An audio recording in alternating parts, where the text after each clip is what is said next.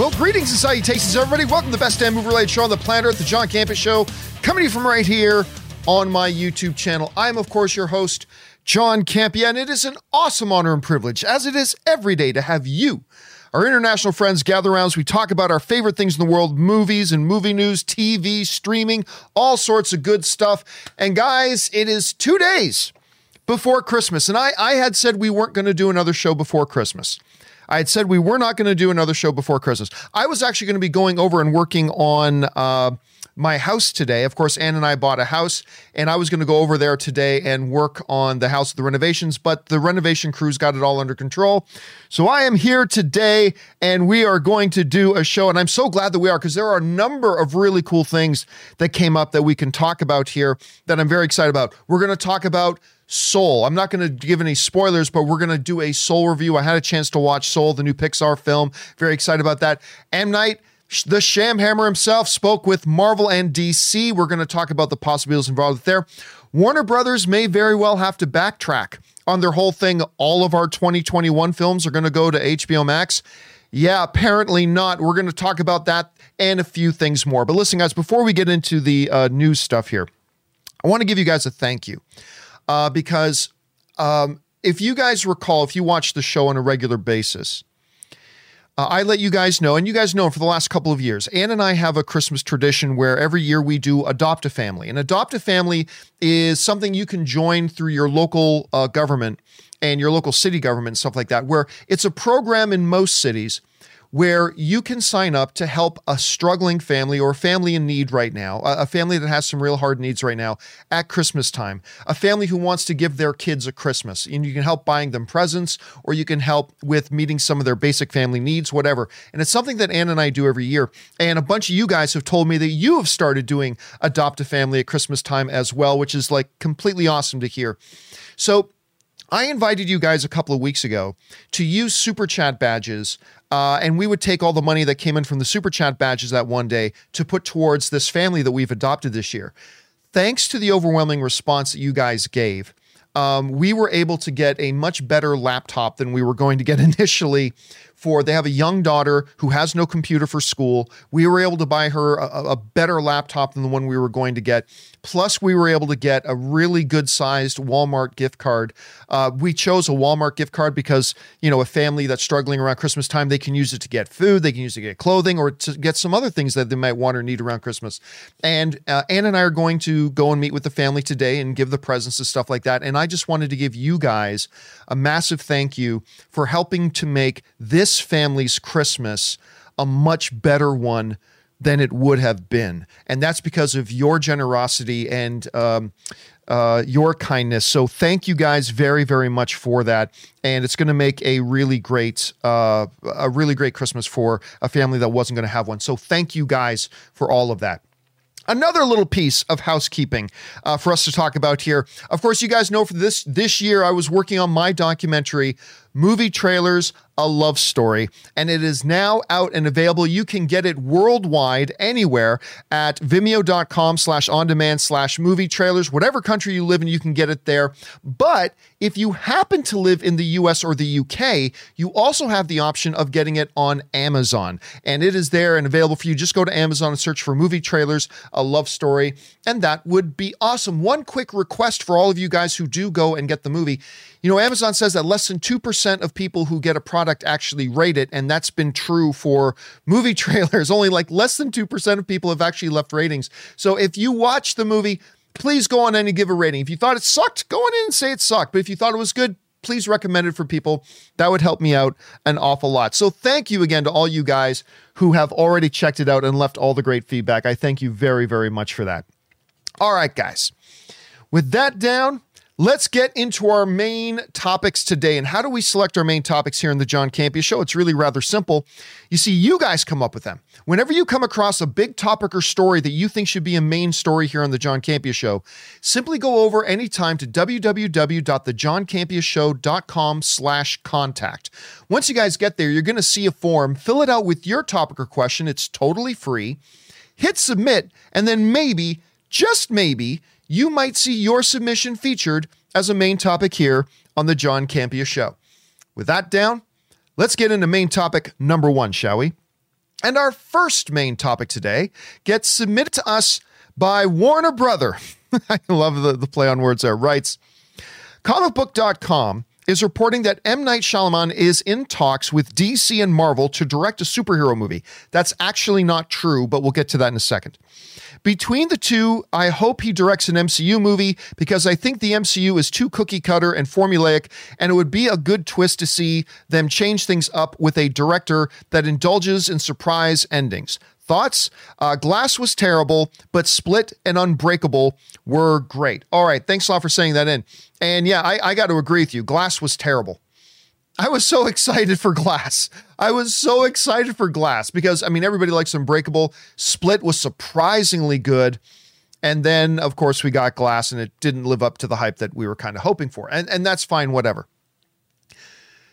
there have been, you see going around Twitter and right now in the last 24 hours, these things saying that it's being reported that M. Night is in talks with Marvel and DC to direct a movie. That is actually not the case. What has happened is that M. Night has recently revealed that he has had talks before, previously, past tense, uh, talking with these studios. Here's what came out. This is an interview he did with comicbook.com, and uh, he said the following I've had many conversations over the years about many of the superheroes with many of the studios that own them and how would we would want to approach it. And it's one of those things that I think is my style. If there was ever a situation, I mean, I said I did, I did, I did it. He, of course, he made a superhero movie in Unbreakable. I made my comic book movie the way I wanted to make my comic book movie. But the minimalism, the insinuating, the not using CGI, all of that stuff is very different language. So, whenever we've had those conversations in the past about X, Y, or Z person, it's your character or franchise. I get so nervous about, like, hey, this is not what you would want me to do uh, to make it very quiet and tiny and introspective. So, basically, what we've got here is M Night has said he has spoken with these guys in the past. He's ha- he has had these conversations with these studios, and that's great. But he said I never really wanted to jump at these things because the types of movies I make are not the types of movies that these guys would want to do. And I've got to say, he's absolutely correct. I don't think an M. Night movie would play well with MCU audiences or play particularly well with DC EU audiences either. Look, when we go into these movies, we go in with certain expectations about what we are expecting to see in our comic book movie. You know, I talk about this a lot with um, Superman Returns. Superman Returns that had Brandon Routh, and I love Brandon Routh as Superman. I thought he was great. But it was a very different kind of movie from what an audience going to see a Superman movie rightfully were kind of expecting to see. You can't have a Superman movie where the big thing he fights is a falling airplane. That can't be your big action sequence or set piece for a movie like that, right? It's got to have something a little bit more to it. And I understand that. And for that reason, I've always said that I thought Superman Returns was a very good movie but it was a very poor comic book movie, if that makes any sense. I mean, I understood what they were going for, and I just think that while we can all appreciate a movie like Unbreakable, I think a lot of people who, who are going to see an MCU movie or a DC movie, if they were going with those expectations, I can't help but wonder if people would walk out disappointed because not that it wasn't good, but it wasn't what we expect in those types of movies. And by the way, Warner Brother, uh, I would suggest that like MCU movies are not cookie cutter at all. I, I reject that argument completely because Doctor Strange is a completely different kind of movie than Ant Man was. And Ant Man, as, as a heist kind of movie, was incredibly different than Captain America Winter Soldier, more like a 70s political thriller. And that movie was very different from Avengers Endgame. And that movie was very different from whatever. I just don't agree with this notion that MCU puts out cookie cutter movies. There's nothing to substantiate that. Do they try to make them a little more lighthearted? Yes, they do, because that's what they believe the audience wants. Do they try to infuse it with some humor in all of them? Absolutely, because that's the balance they tend to strike. But beyond that, the movies are very different from each other. In the same way that I think DC movies are quite different from each other. I thought, for example, I thought obviously Harley Quinn uh, and the Birds of Prey was a very, very different movie than Aquaman, right? And all that kind of stuff. But it does raise the question if M. Night were to do a Marvel or DC movie, which would be the better fit for him? Frankly, I think he could make a great movie regardless. He's also made some very, very crappy movies, but I think the better fit for him, honestly, for me, I think would be DC. I, I, think DC would be a good, a better fit. I don't even, I don't think DC would be a good fit for M Night. I don't, but I think it would be a better fit because uh, I think some of his traditional tropes that he likes to use and at times uses very effectively, I think those things would fit in better in a world where the Dark Knight lives. Again, I don't think he would be a good fit for the DC universe, but he'd be a better fit there than he would be in the Marvel universe. So just to sum up again, uh, let's clear that the one thing up. He is not in talks with Marvel and DC to make a movie. He has in the past had those discussions and kind of explained why it never really worked out. And I, I, thought he made a lot of sense with the things he said. And I'm glad we get, when he makes good movies, I'm glad we get his movies outside of the DCU and the MCU. And one of the great things about Unbreakable, Split, and Glass, even though I didn't like Glass, but one of the great things about those movies is that they're not MCU or DC. I, I, we need some of these types of movies that are not under the Marvel corporate banner. And I love the Marvel corporate banner movies, I do, and are not under the DC corporate banner. And I like those movies too. But it's good that we get filmmakers like M. Night who makes movies outside of them when they work, like Unbreakable, and even when they don't work, like Glass. I think it's good that those movies get made. So, what I don't want to see happen is I don't want to have every filmmaker that comes up that wants to make comic book type material has to make a choice. You either make it with Marvel or you make it with DC. I, I want to see some more variations in that. So I'm kind of glad he didn't do it, to be honest with you. Question is, what do you guys think about that? Would you like to see M. Night direct a Marvel or DC film? Regardless of that, which one of the two banners do you think he would be a better fit for theoretically? Jump down into the comment section below and let me know your thoughts. All right, guys. With that down, let's move on to main topic number two, shall we? And our second main topic today gets submitted to us by Trenton Yearly, who writes, Hey, John and Rob. Well, Rob's not here two days before Christmas. Uh, one of the movies I've been looking forward to all year is Soul. Sucks that I'm, I don't get to see it in a proper theater, but I'm still excited to watch it on Disney Plus. I've seen some reviews for the movie, and they mostly look great. I was wondering if you've had a chance to see it yet, and if so, what you thought of it. Thank you, and bring on the filthy. All right, man. Thanks a lot for writing that in. And Soul is a movie that a lot of us have been looking forward to for a while. Obviously, this was a movie that was supposed to be in theaters a while ago. It got bumped. Then they announced it was going to come on to Disney Plus on Christmas Day. Makes for a hell of a Christmas day. We got Wonder Woman 84 and we've got a new Pixar movie coming, and that's a good day. Anyway, that aside, I was actually given the review uh, link to go and watch Soul a while ago, but with the house situation, I just really haven't had time to go and do it. Finally, last night, Ann and I had some time. We sat down together and we watched Soul. I'm going to try very hard not to get into any spoiler stuff here. I just I'm going to talk in just general terms of themes and whatnot because I don't want to give much away. You guys have seen the trailers. You guys know what we're getting into.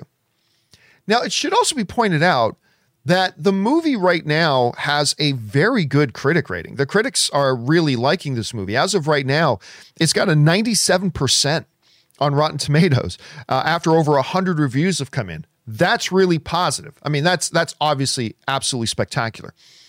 And I'll tell you right now that if I I am a Rotten Tomatoes critic, I very rarely go and actually register my reviews on Rotten Tomatoes, but I can do it. If I were to go later today and register my review on Rotten Tomatoes, it would be one of the thumbs up ones. It would be one of the positive ones.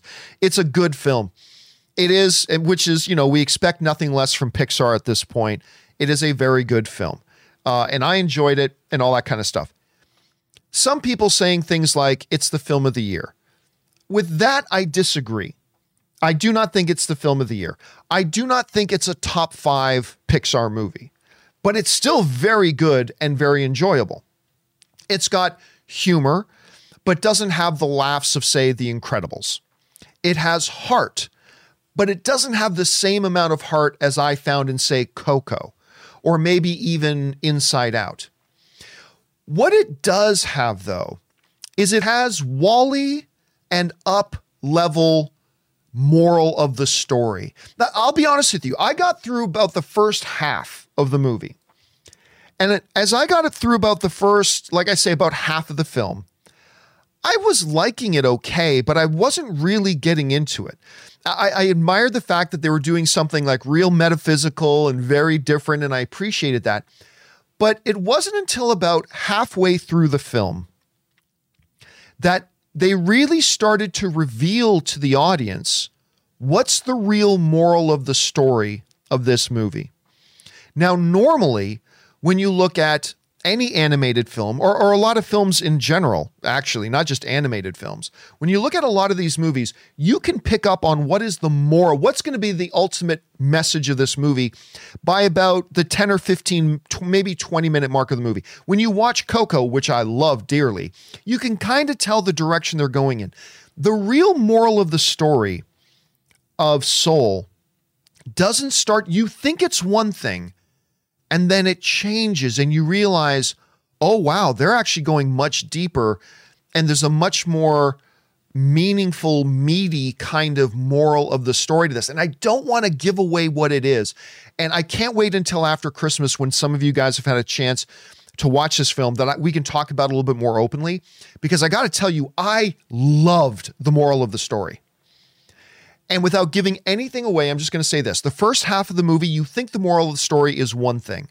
And that one thing is what's usually the moral of the story. Like it's the same moral of the story that 80% of other movies do, right? Chase your dreams, go after your goals, get your big break, right? And those are good. And Soul makes you think that that's the point of this movie. Soul makes you think. If you watch the trailers, right? That's what you think the moral of this is. This guy you see from the trailers, uh, voiced by Jamie Foxx, by the way, who does a really good job with it. He's got this dream of music. And you see in the trailers, he finally gets his big break. But on his way to his big break, he falls down a manhole and uh, enters the the great before. You know, they reveal all this in the trailers. So okay, fine. I mean, that's what you know. The thing he's got to get back and get his dream and all that kind of stuff. But then again, halfway through the movie, you realize that's not what this movie is actually about. That's not the moral of the story. And I'll be honest with you, I found myself for about five minutes not even hearing the movie because what their moral of the story was hit me so hard, again, about halfway to three quarters of the way through the movie. When it hit me and I realized where they were going with it, I found myself actually wrestling with it. And I didn't even realize for a couple of minutes that I wasn't even paying attention to the movie anymore because I was so wrapped up in the idea of what the ending message of the movie was going to be.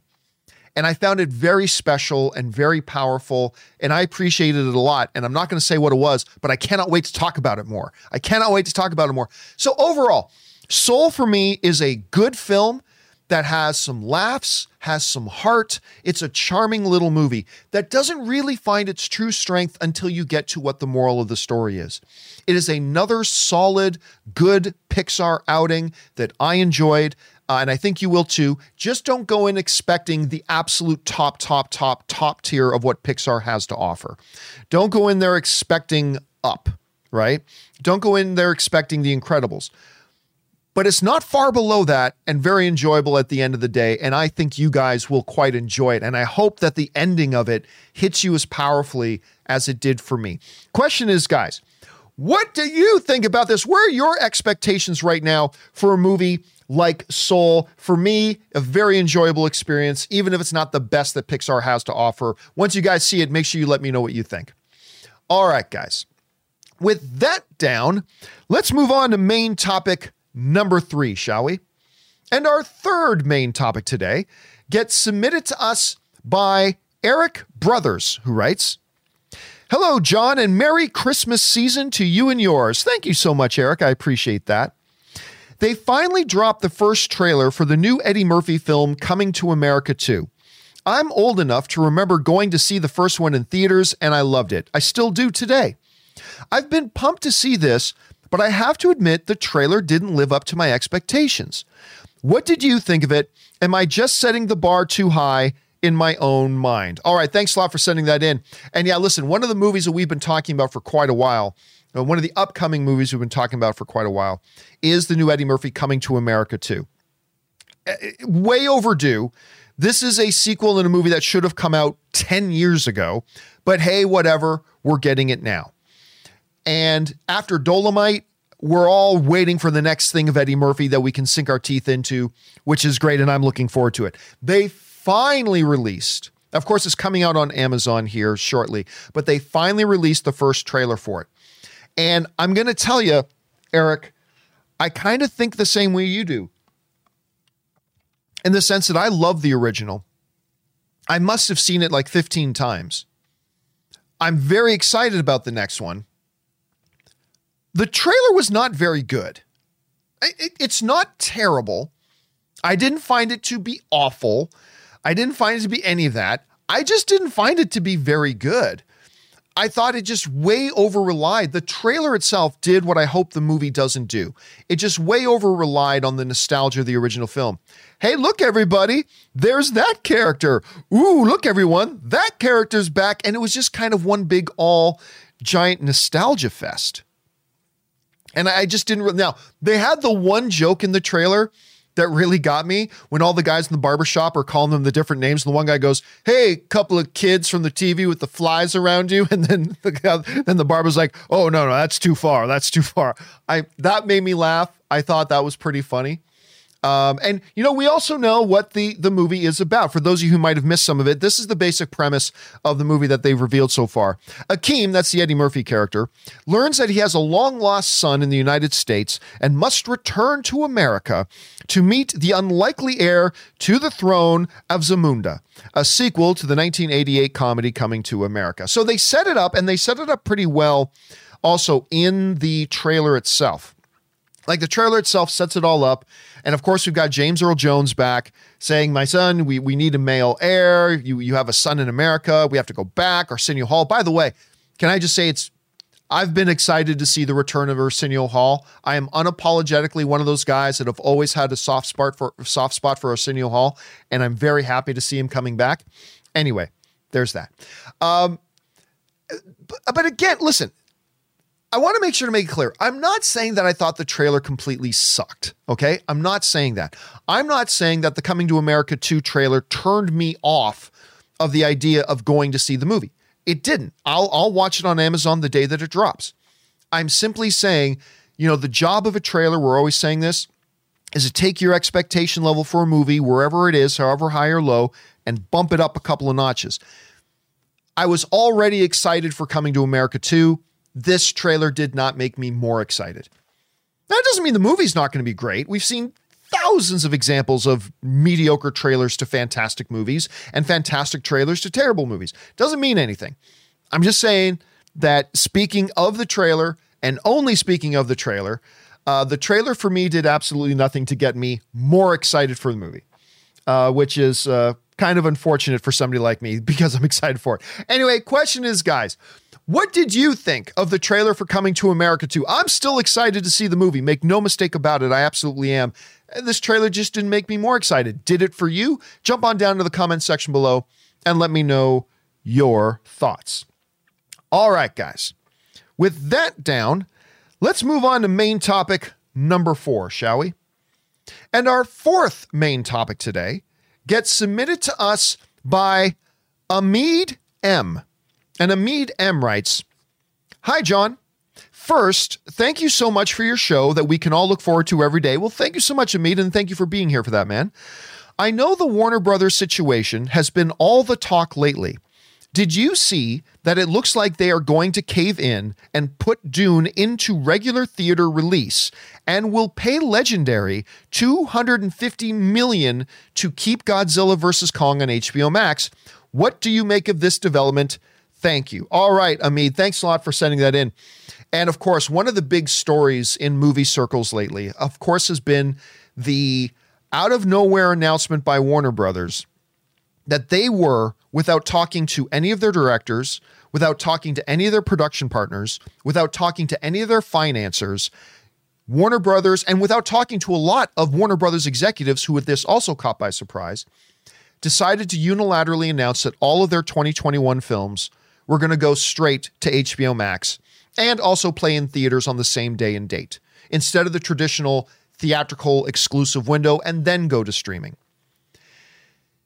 This was not really all that surprising to hear, but what was surprising to hear was the part about the fact that they did it so underhanded, that they did it like a cowardly little thief in the night. They didn't give anybody who has vested interests in these movies, the producers, the financiers, the production companies, the actors, the directors, they gave none of them a heads up.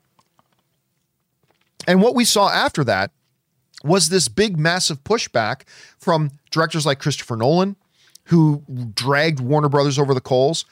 Denis Villeneuve, one of the hottest directors in the world, the director of Dune, dragged them over the coals and eviscerated them publicly. We've seen that. We've also heard directors like James Gunn, Judd Apatow, and others coming out and speaking against Warner Brothers. We've heard that their production partners, Legendary Pictures, who actually paid the money to make a couple of those movies, is going to be taking them to court. All this kind of stuff. Well, now it looks like Warner Brothers maybe may have to backtrack a little bit uh, on that whole we're releasing all of our 2021 movies on HBO Max. In a report in Deadline, it basically got this is what got said.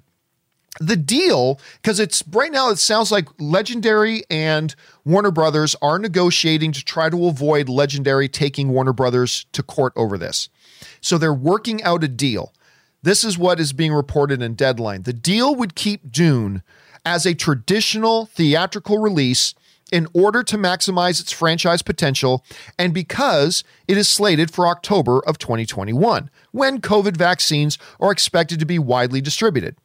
Godzilla vs. Kong, which is the other film that Legendary financed for Warner Brothers, on the other hand, would still simultaneously be released in theaters and on HBO Max, but only if Warner shells out around 250 million or more to Legendary.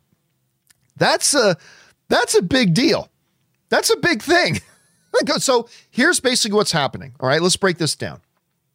So Warner Brothers, it sounds like, in order to avoid Legendary taking them to court, and by the way, Legendary will win that court case. If that goes to court, Legendary will win. Warner Brothers knows this. And that's why they are negotiating with Legendary right now to try to work out a solution to not get taken to court. So, according to Deadline, what is on the table right now is that Warner Brothers will back off the idea that they'll release Dune on HBO Max. They won't. They'll put it into a traditional theatrical release in October when things are expected, at least what the medical professionals are telling us now, when they start to believe things will be kind of relatively back to normal. Whether they will or won't, we'll have to wait and see. But that's at least their assumption at this point.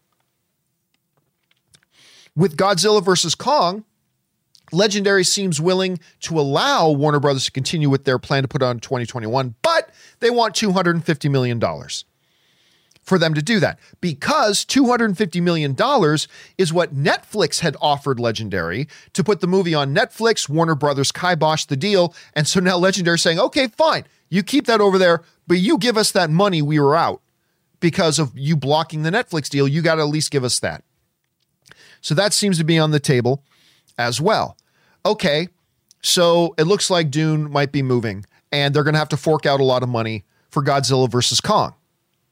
Well, it's not just those movies. There's also another problem that Deadline points out. Another one of Warner Brothers' 2021 films is a Will Smith film about the father of Venus and Serena Williams. That movie that Will Smith is going to be starring in is called King Richard. Now, if the name of that movie sounds familiar, we've been talking about King Richard a lot around here lately because one of my regular guests, my friend Erin Cummings, um, who has not been on the show in the last few weeks because of the COVID spikes and the new regulations, but uh, she'll be back, don't worry. we've been talking a lot about that movie because Erin Cummings is going to be playing alongside Will Smith in that film. She's going to be in that film as well. So we've been talking a lot about it. Well, it turns out that King Richard has a contractual obligation to also be in theaters. To also be in theaters. Get this. Now, this is pop culture who's referencing the, the story in Deadline. Smith's deal, this is Will Smith signed his deal, expressly calls for a theatrical only release, sources say.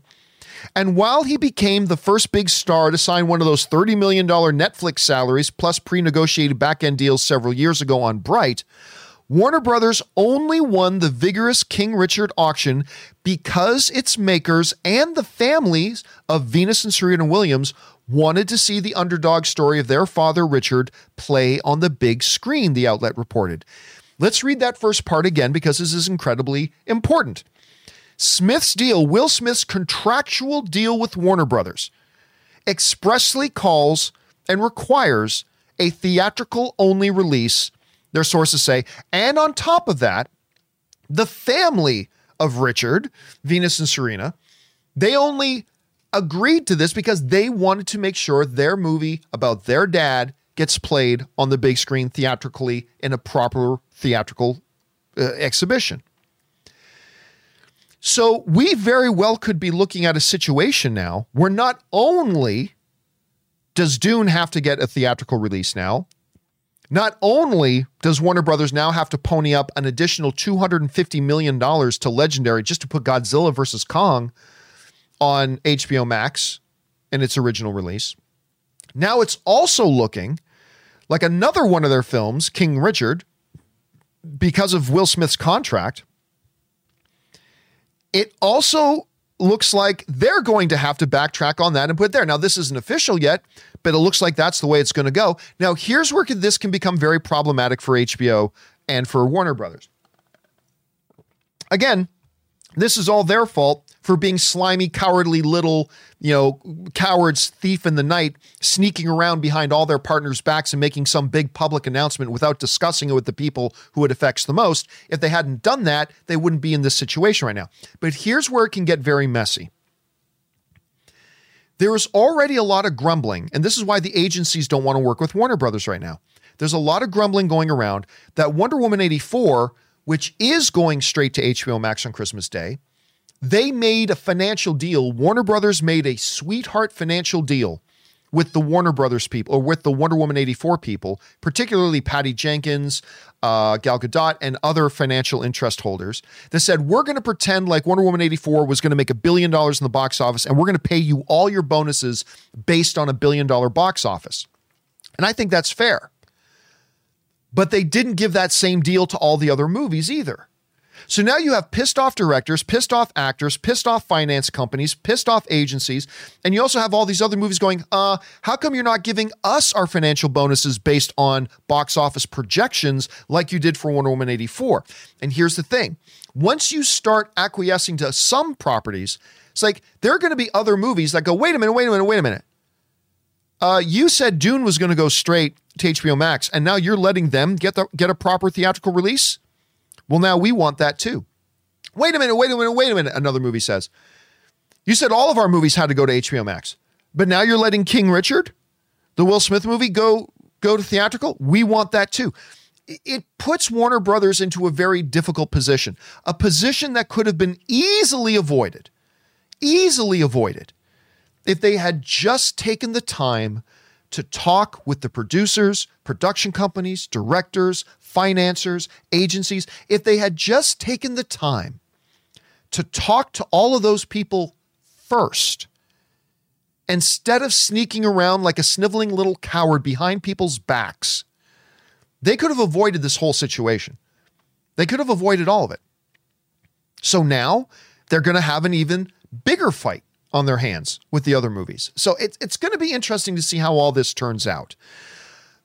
Again, the the advantage that Dune has and the advantage that King Richard has is that they had pre-existing contractual obligations that if they get taken to court, Warner Brothers will lose. So they're gonna have to bend a knee to a couple of these films. But will that cause bigger problems with the other films that also want that theatrical release? I don't know. We're going to have to see how this unfolds. It's still an evolving situation. We're going to see how it all turns out. But I mean, right now it's kind of a mess. It will get worked out. And listen, as much as I bash on Warner Brothers for this particular move, I am a Warner Brothers fan, and I actually believe Warner Brothers has a lot of very smart people working over there. They also have some very stupid people working over there, but they also have some very smart people working there. Some of my closest friends are people that work over there, but they also have some very stupid people working there. I think they will get this all figured out and worked out. And what it will ultimately look like, I don't think we'll know probably until February. I honestly don't think we're going to get a real solid idea and indication about how this is all going to shake out and what it's all actually going to look like, probably until sometime in February. At least that's my guess. But right now, Legendary has the complete upper hand. Will Smith has all the leverage because they have contracts that say this was supposed to happen with our movies and you broke those agreements. So now Warner Brothers is going to have to settle with them and negotiate before it gets to court because they will lose in court. And then they may that may start a domino effect with the other movies too. So I don't know. We're going to have to wait and see. Question is, guys, what do you make of this whole mess right now? Do you actually think? I think it's pretty clear Dune will get its theatrical release, pandemic pending. But do you think this is the right move? Do you think they should also make allow some other films and filmmakers to have the choice to put it out theatrically? Do you think they should hold the line on some of them? Do you think they should say courts be damned? We're just going to put them all on HBO Max no matter what. What do you guys think? Jump down into the comments section below and let me know your thoughts. Okay, guys. With all of that down and out of the way, let's now move on and start taking your live comments and questions. And if you want to send in a live comment or question, you can simply go to the tip link that's near the top of the description of this video. That's streamelements.com slash movieblogtv slash tip. You can send in a question there. If it's reasonable, it'll be read on the show. And of course, you'll be supporting the show at the same time. And all of us here involved with the John Campea Show, thank you guys very, very much for that. Okay, guys, let's jump over and start taking your live questions. We got a whole bunch to get through today. You know what? In today's show, we're gonna we're go a little, we're gonna go longer than our regular two hour show today because I want to get through just as many, if not all, of the questions that got sent in today. It's our last show before Christmas, so let's jump on it and get right to it. We're gonna start things off here with Kara Black, who writes. On the same week that the GOAT of Star Wars, Luke Skywalker, makes his epic return in The Mandalorian, the GOAT of football, Tom Brady, leads another epic comeback against the Atlanta Falcons. That team just can't catch a break. Hell yes, I love this. Yeah, Tom Brady threw for almost 400 yards, came back from 17 points down uh, led the Buccaneers to a win over the Falcons. Of course, that is not even the biggest heartbreak he's given the Falcons. Tom Brady, of course, mounted the biggest comeback in Super Bowl history to win the Super Bowl. His, I believe it was his fifth one to win his fifth Super Bowl ring against the Atlanta Falcons when the Atlanta Falcons were up by like 20 something points in the third quarter. Anyway, Yep, it's always good to see Tom doing well. Uh, he's not the same guy he used to be. He is in his 40s, but it's good to see Tom still kind of ripping it apart. All right, Alex Pitt writes Hey, John, I saw Wonder Woman 84 in the cinema a few days ago. Good on you. Traveling a total of four hours to do so. I have to say, I completely loved it. Uh, it was perfectly cast, emotional, and had a great narrative. And it's now my favorite DCEU film. That is awesome to hear, Alex. I'm glad you were able to see it the way movies are meant to be seen in theaters. I'm super thrilled that you're able to have that experience. I don't have that option around me right now, uh, unfortunately. Plus, with the pandemic spiking the way it is in my area, I probably wouldn't go anyway right now. So I'll be one of those people watching on HBO Max on Christmas Day. But uh, I've been hearing great things about it. I really like the first one. I love Patty Jenkins as a director. I, I, honestly, to me, she can do no wrong. Can't wait for her Star Wars Rogue Squadron movie. And I'm glad you had that experience, Alex. Thanks for sending in your experience. All right, Eric Lynch writes Hey, John and Rob, who's not here today. I have done the math. Ahsoka is 45, Boba Fett is 41, Bo Katan is 53, and Ezra, Luke, and Leia are all around the same age. Well, Luke and Leia are exactly the same age, at any rate, uh, are all around the same age at the time of The Mandalorian, which is 26 to 30, uh, with Ezra being one to two years younger. Yeah, I mean, the one of the funniest things about Mandalorian, one of the great memes, um, uh, one of the great memes I've seen in Mandalorian is somebody put these two pictures together. And the two pictures were of um, Mando Morrison, who plays uh, who plays Boba Fett. So Mando's Boba Fett, Mor- uh, Morrison dressed up as Boba Fett with the scars and everything, right beside Katee Sackhoff's Bo Katan. And it has them side by side.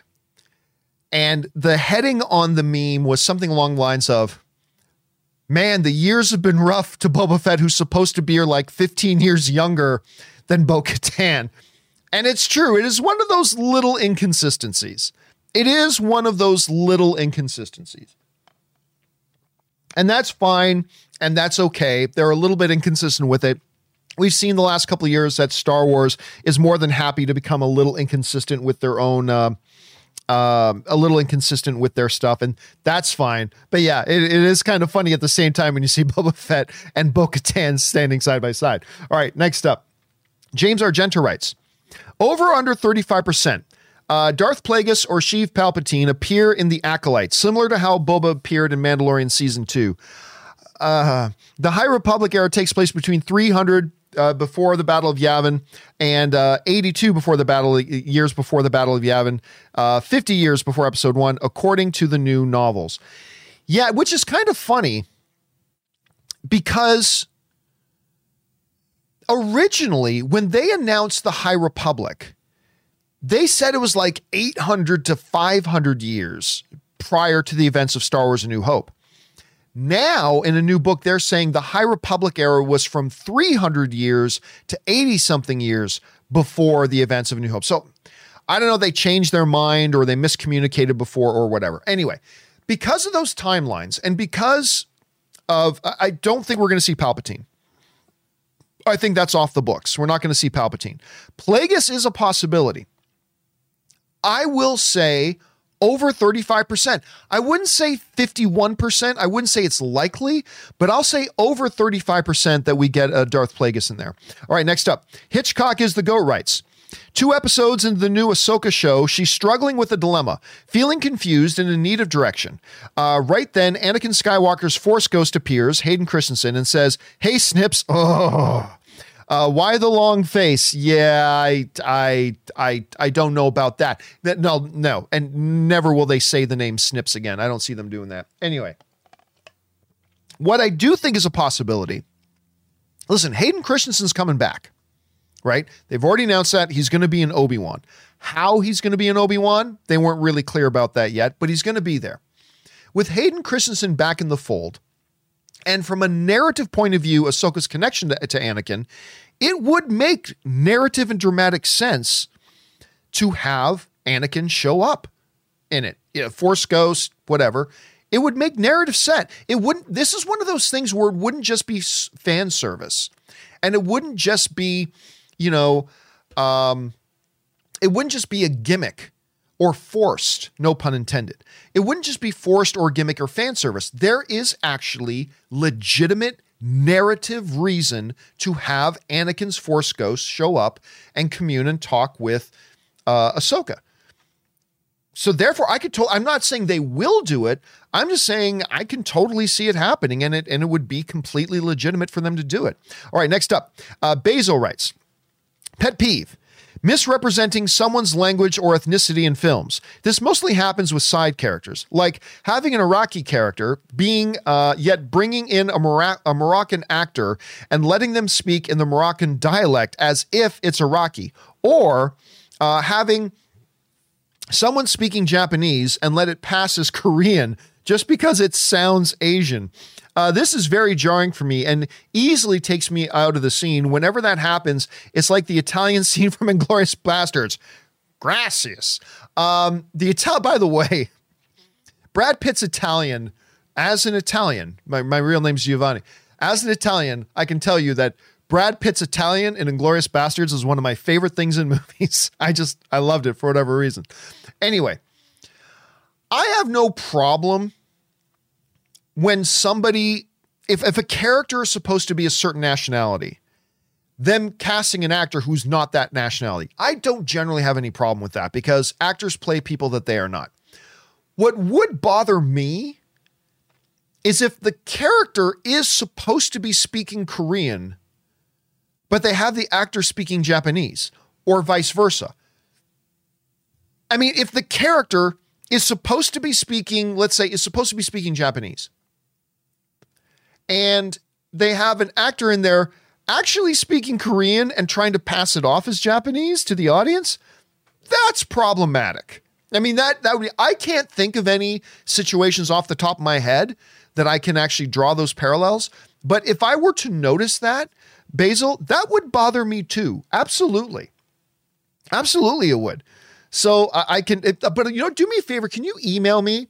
Just email me at john at the johncampeashow.com. If you could email me and uh, give me a couple of examples where you've noticed that specific things happening. Like they're supposed to be like in the movie, they're saying the character is speaking a certain language when they're actually speaking something else and just trying to pass it off. I would like to know that. I think that would be interesting to know. Thanks for sending that in, Basil. All right, next up. Uh, Marie Seifring writes, Hey, John, I really enjoyed watching your latest project, Movie Trailers A Love Story. Thank you so much for that, Marie.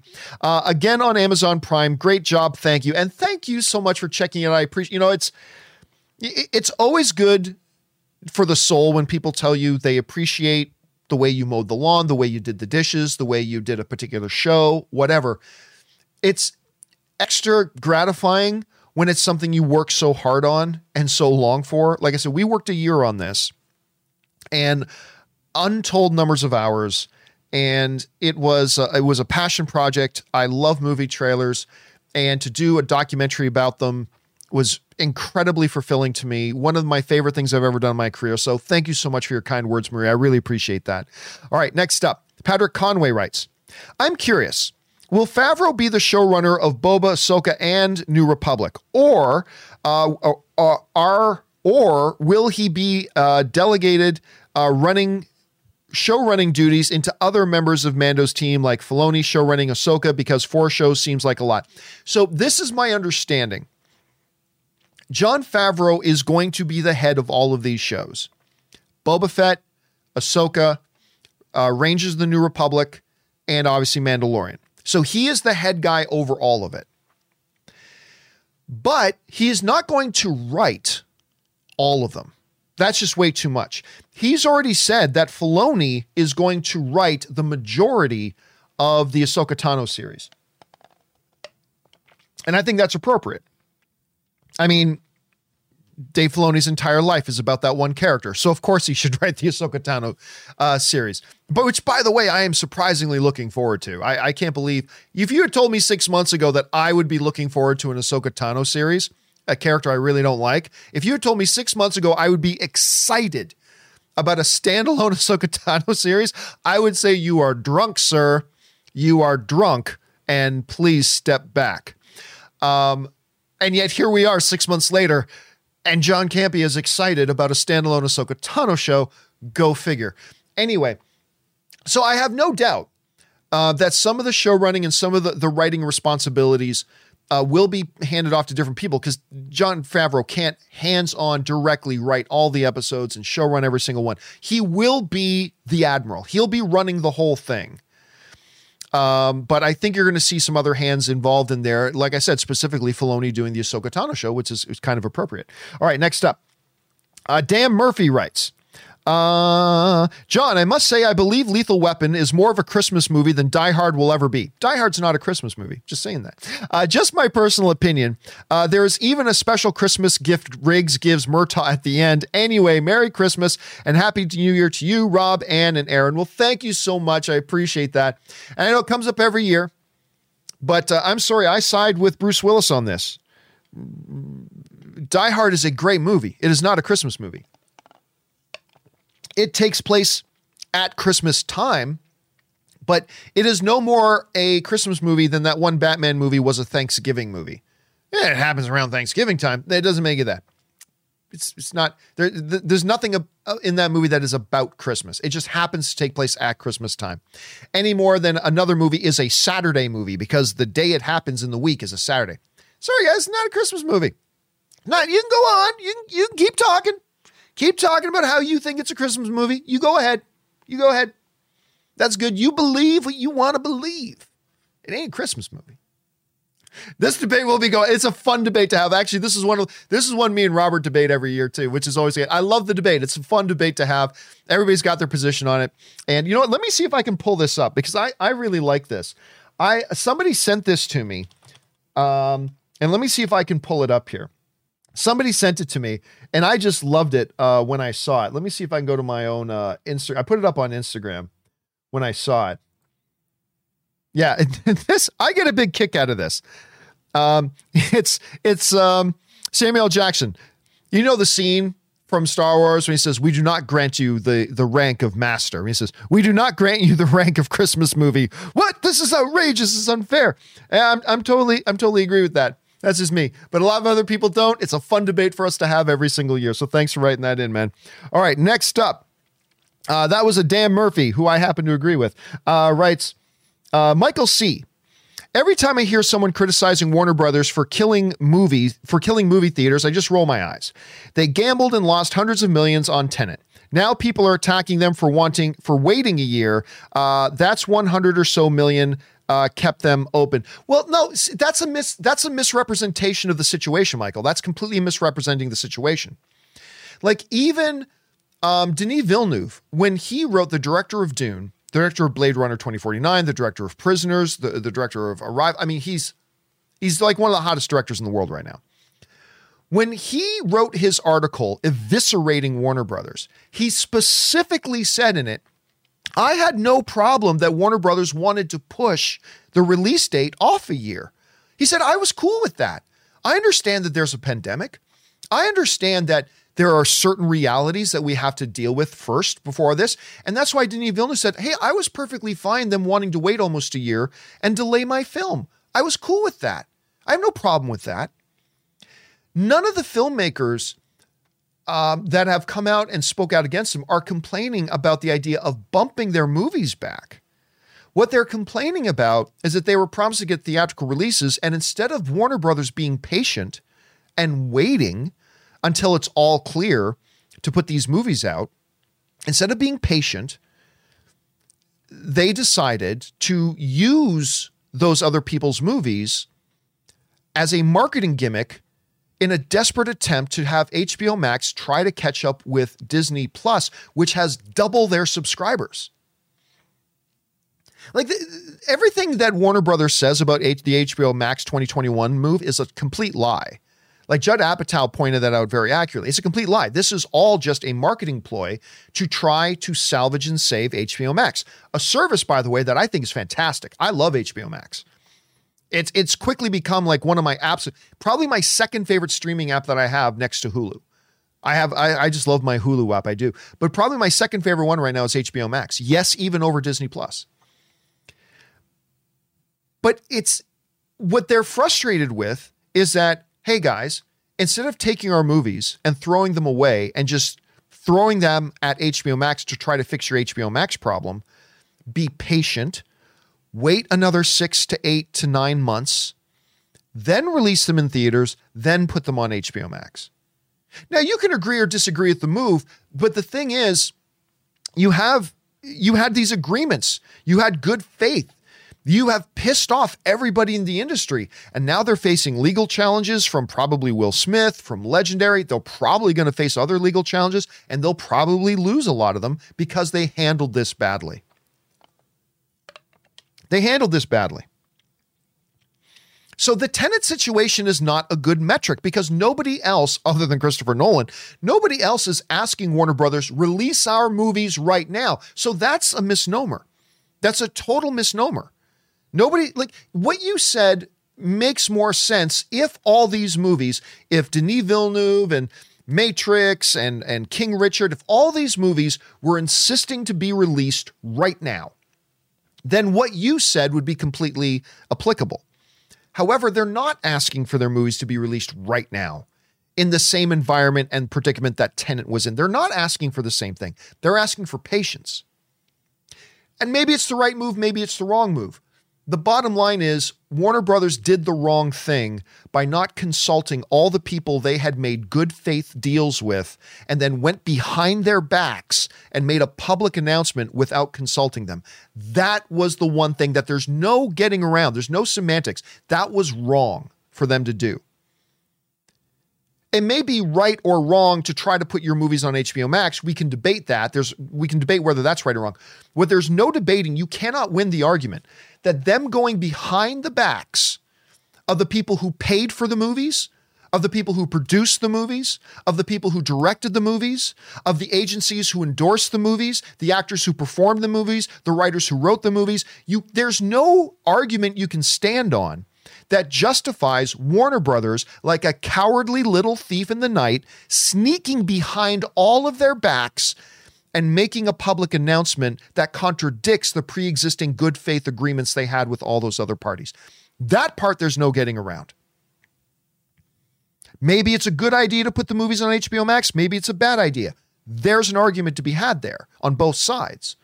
There's no getting around that Warner Brothers is 1000% in the wrong for the way they managed it, the way they dealt with it, and how they came to that conclusion without consulting their partners. That was just wrong.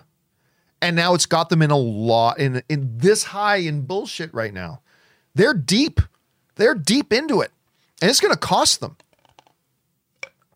And uh, but we'll see how it all kind of goes. But Michael, I, again, let me reemphasize.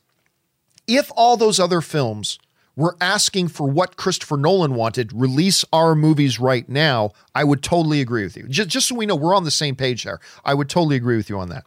All right, next up. Catman writes, with Wonder Woman coming out on the same day that you can watch it at home and half of the theaters closed, how much do you think Wonder Woman will make in the US theaters in the first month? Well, not much. not much. I mean, it's you just pointed out there's two big strikes against it, right? Against whatever theatrical performance it can have. Number one, so many of the theaters are closed. And we're in, in massive spikes of the pandemic right now. So there's one. The other one, of course, is that it's being streamed available for free on HBO, free if you have HBO Max. It's being streamed for free. And really, then there's a third strike.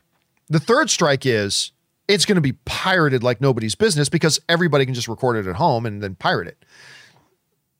You can pirate any movie. But the easier it is to pirate, the more piracies there's going to be. So there's your three strikes. One, most of the theaters are closed. Two, people can just watch at home same day. Three, it's going to be pirated the shit out of that movie. So I don't expect much. Wonder Woman just opened in theaters in China and only made half of what the number one movie made. Like one of the Chinese movie made like 36, 38 million dollars on the weekend that Wonder Woman opened and Wonder Woman only made half of that, that's not a good sign. Not that DC movies have ever been like massive hits in China. So I mean, it's not it's not really all that comparable, I suppose. But I, I really don't know. It's not going to be good. Let's just put it that way.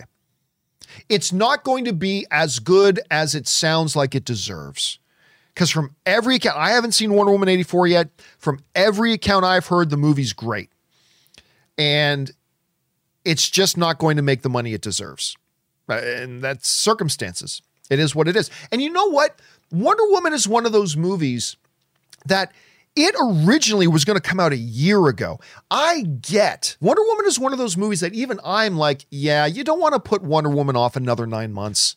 Put it out on HBO Max at this point. It, it, it, was originally supposed to come out a year ago. Now we're talking about putting it out close to two years after it was originally going to come out. Ah, put that one on HBO Max. It's an unfortunate situation, but they're making the best of it that they can. All right. Uh, next up, we've got Dave XP who writes John, how soon until the movie industry starts diving in more into the deep fake technology? Do you think that would have helped the last scene in The Mandalorian uh, look more convincing? The CG didn't bother me though. Um, they're going to have to be very careful with deepfake because California and New York have just recently passed new laws that is kind of making deepfake illegal. Like you cannot use somebody's image, whatever, without their permission. Now, obviously, with Mandalorian and Luke, that's not a problem because obviously Mark Hamill gave his permission, so they can do whatever they want.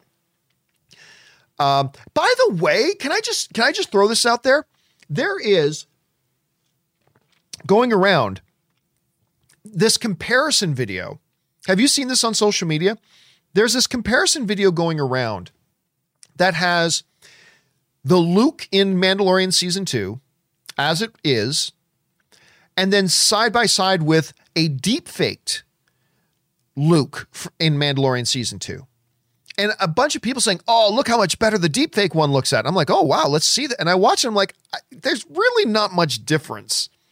There really wasn't a lot of difference." I, yeah, I, I don't, I don't know. I don't know, but it's it, the deepfake stuff is going to become more and more problematic because more and more laws are going to get passed against it. So it's it's going to be interesting to see. Look, CG, deepfake, they're all they're both cousins of each other. The distinguishing lines between them aren't all that radical. So it's going to be really interesting to see how any technology uh, in filmmaking really advances there. All right, next up, that was Dave XP. Okay, next up we've got uh, Baylor Girl writes dichotomy. Din Jardin, uh, uh, I keep wanting to say, I want to put a D in his last name. Uh, Djarin beats Moff Gideon, takes Dark Saber, and Bo Katan can't take leadership of Mandalore. Versus Fennec Shand kills almost everyone in Hutt's palace, but leaves Bib Fortuna for Boba Fett. Boba Fett takes the throne. Yep, a little bit of a difference there. By the way, it's funny. Ann and I were driving in our car last night. Where were we just coming from? I can't remember.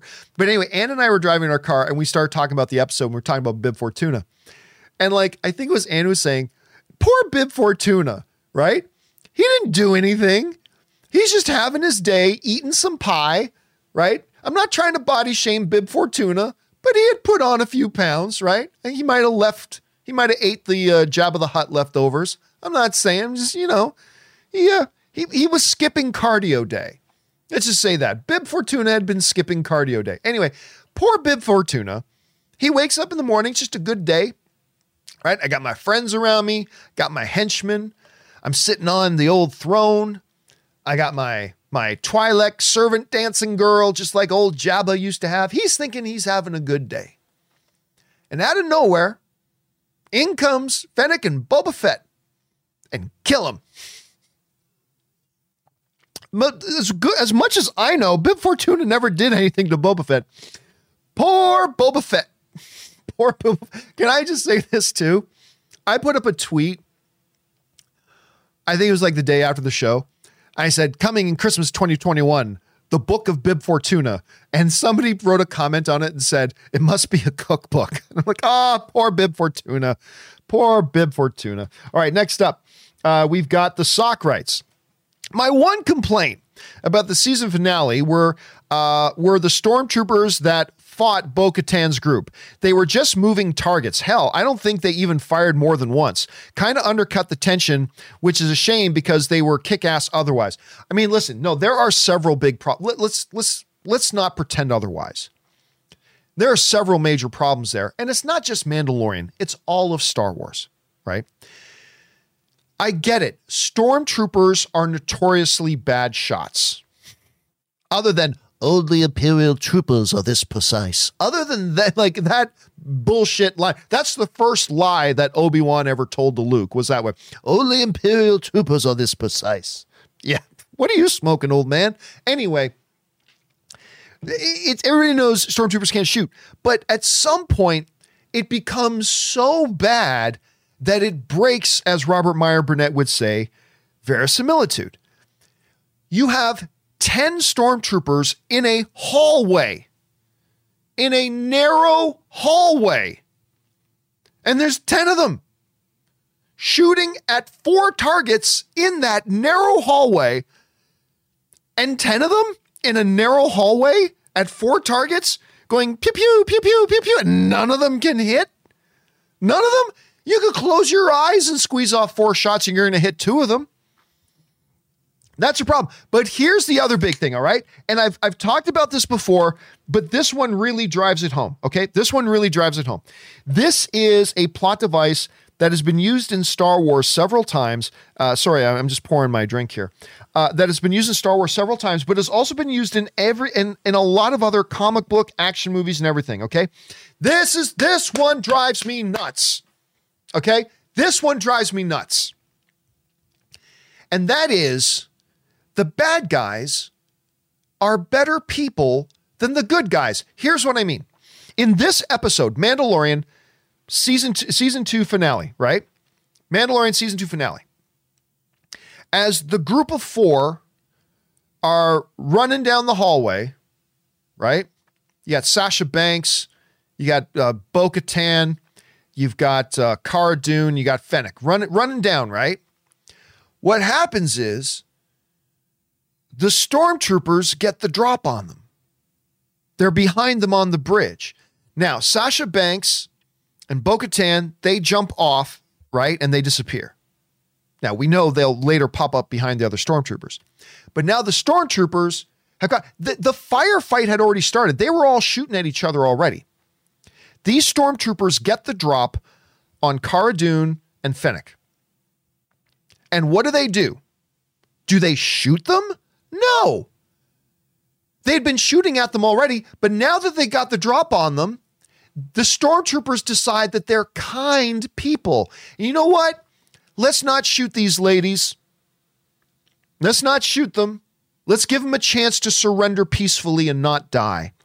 So instead of blasting them in the back when they had the drop on them, they go, drop your weapons, freeze, hands in the air. It's like you weren't saying that before. You were firing at them before. Why are you suddenly magically saying, stop where you are? Why didn't you just shoot them and kill them? Instead, they give them a chance to go, freeze. It's like, why, why would they say freeze? Why, why wouldn't they just shoot them? So they say freeze, and then you know what happens next. Next, Sasha Banks and Katee Sackhoff, they get the drop on those stormtroopers, but do they have the kindness in their heart to say, no, stormtroopers, you freeze and drop your weapons? No, they do the smart thing. They get the drop on the stormtroopers behind them, and they just cold bloodedly, those could have been fathers and brothers and sons and whatever, they just shot them all in the back. Boom, boom, boom, boom, boom. But the stormtroopers are good guys. They don't want to shoot people in the back. They want to give them a chance to surrender, maybe have their day in court. Maybe they're not so bad. Maybe they're not actually here to destroy the empire. Maybe they're here to help us out, and this is all one big misunderstanding. We better not shoot them.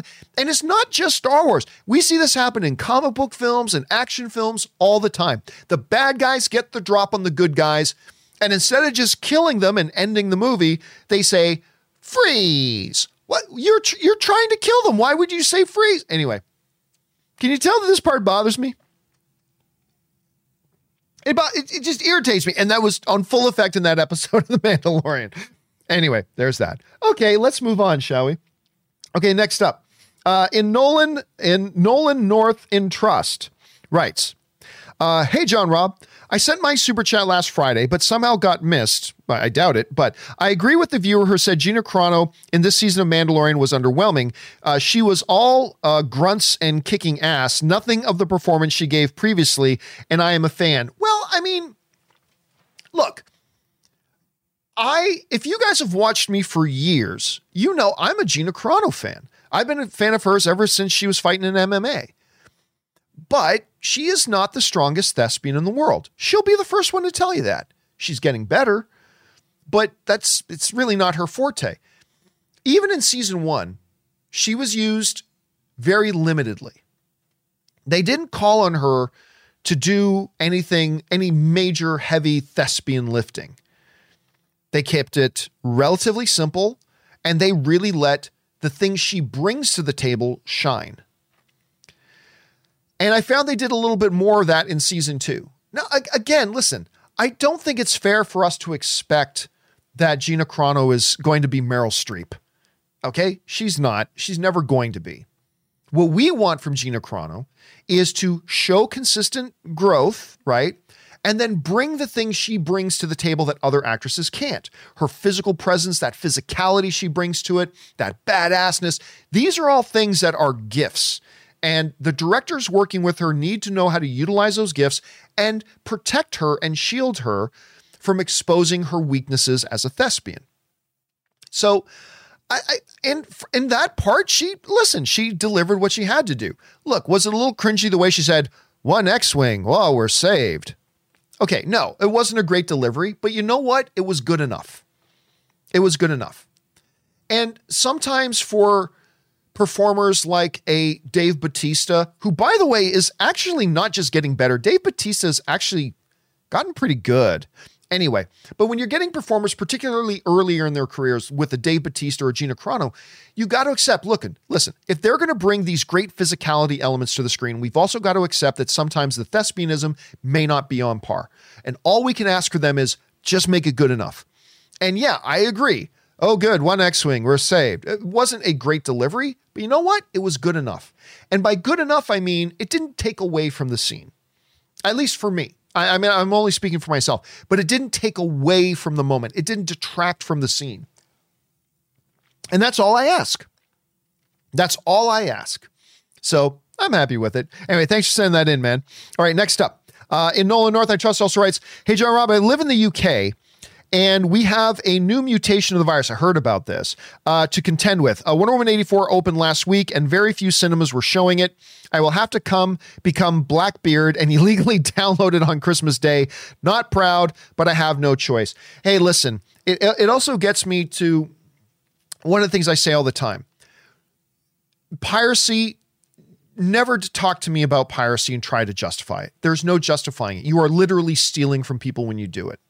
When somebody makes something with the intention, when they invest themselves, their time, passion, talent, finances into creating something that is meant for retail sale, and you find a way to circumvent it and just take it without paying for it, you can dance around it and try to justify it all you want. You're stealing.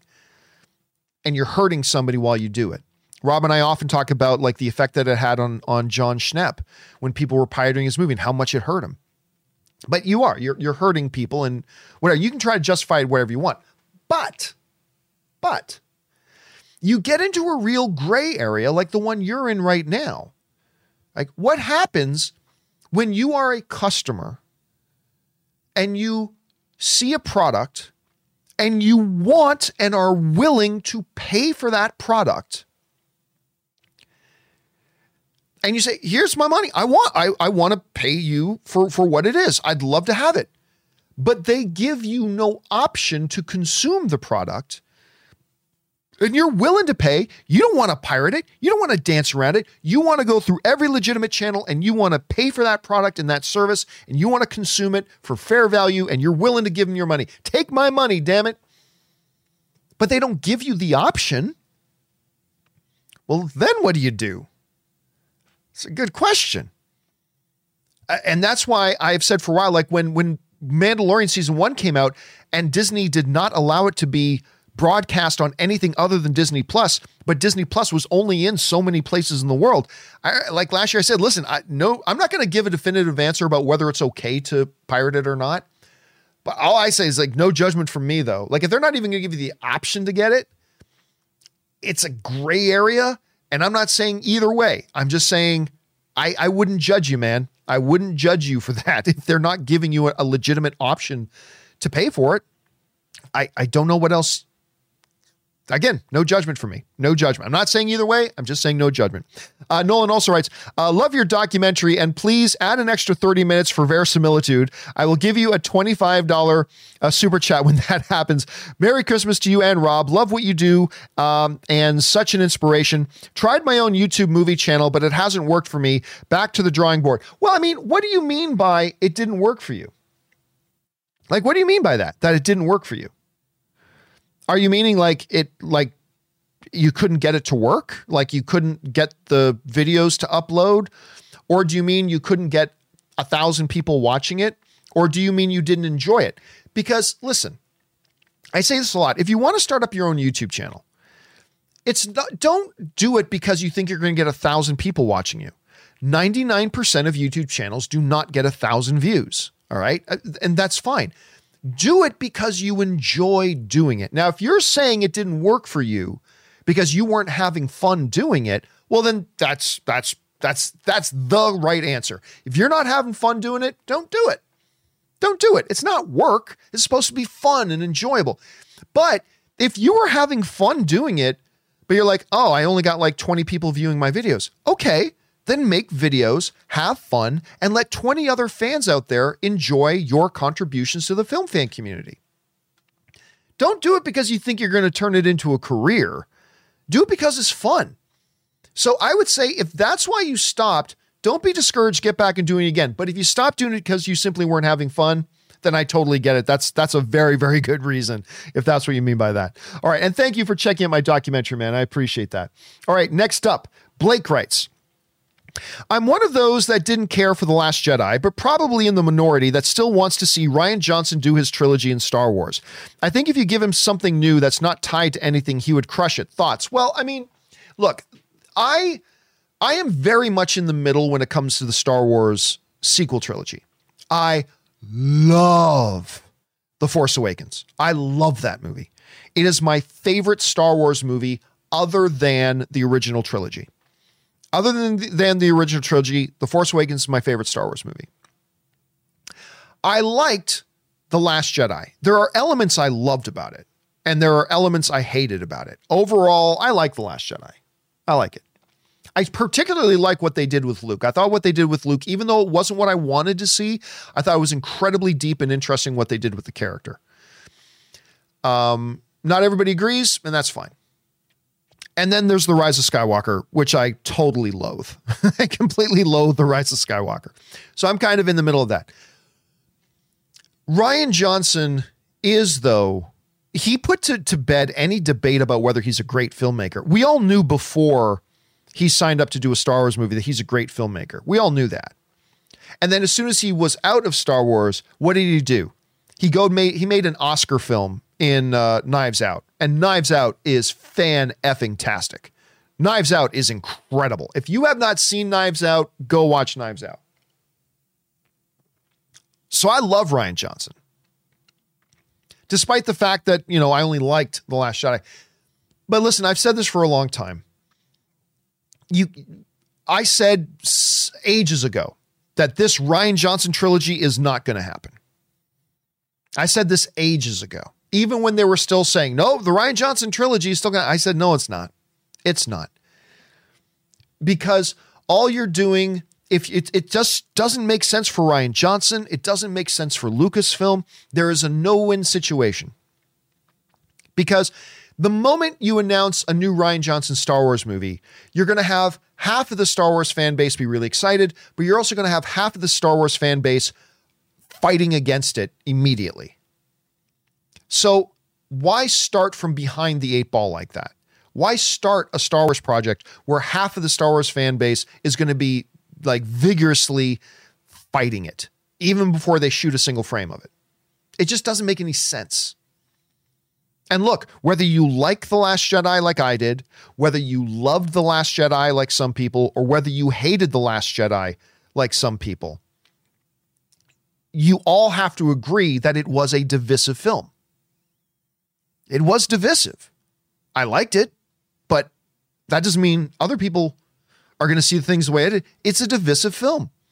And so there's just no practical uh, thing. And, and and Mitchell the Movie Man sends in a super chat badge. Thanks for that, Mitchell. Appreciate that, man. Um, it just doesn't. There's no practical reason to to do it if you start off behind the eight ball like that. So I get it. I think he could make a very good Star Wars movie potentially because he is a great filmmaker and I appreciate him very much. But it just it doesn't make sense to do it for him or for Lucasfilm or for Star Wars as a whole, unfortunately. But that is the situation that we're in. All right, next up. We've got uh, Ryan Loner writes. Home Alone is now 30 years old. So weird to think about that. Uh, I like to think a young John Krasinski saw the scene with the nail on the stairs and thought, I can do it better. Dude, seriously. John Krasinski, who of course directed um, uh, Quiet Place with his wife, Emily Blunt. That scene in A Quiet Place is the most freaky unnerving scene I've seen in any horror, monster, any kind of movie like that in years. Uh, uh, and John Sleeve sends in a super chat badge. Thank you for that, John. Appreciate that, man. Um, just I mean, and there are alien monsters ripping people to pieces. But the mo- part in that movie that freaks me out so much is Emily Blunt walking down the stairs, and you see that there's a little rusty nail sticking out of this one old stair, and you know her foot's about to come down on it. I want to jump out of my skin every time I see that. That is the, seriously the most visually disturbing moment in a movie to me in a long time. Uh, so you're probably not wrong about that. 30 years, man, that's wild. Uh, Chessman writes. Someone brought up his Dark Materials a little while ago. Yep. And I wasn't even uh, tracking season two coming out. Got to binge it, and holy crap, it blows season one out of the water. Some seriously awesome action set pieces and goosebumps inducing scenes. Yeah, listen, it, Dark Materials is a really interesting thing. I watched the first few episodes of season one, and I liked it well enough, but it. I just kind of fell away from it. I didn't make the conscious choice to stop watching it. I just I just kind of fell away from it. And I found a lot of people did because when season two came out, nobody talked about it. Like when season one was debuting, a lot of people were chatting about it and talking about it. And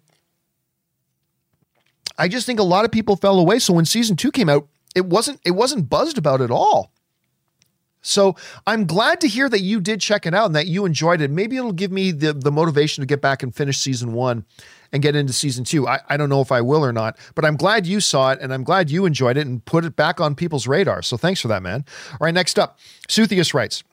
Hey guys, a few years have passed. As Mando is chilling with uh, Greef and a disheveled looking Grogu walks in, sobbing and sniffling. Uh, startled, Mando says, Kid, what are you doing here? What happened to your training? Uh, Grogu replies, Why did you make me go with him? He's effing weird. Every time I gave him something, he just threw it over his shoulder like he didn't give a shit. And he kept on trying to make me drink green milk straight out of an animal's teat. Yeah, I, I don't see them doing that.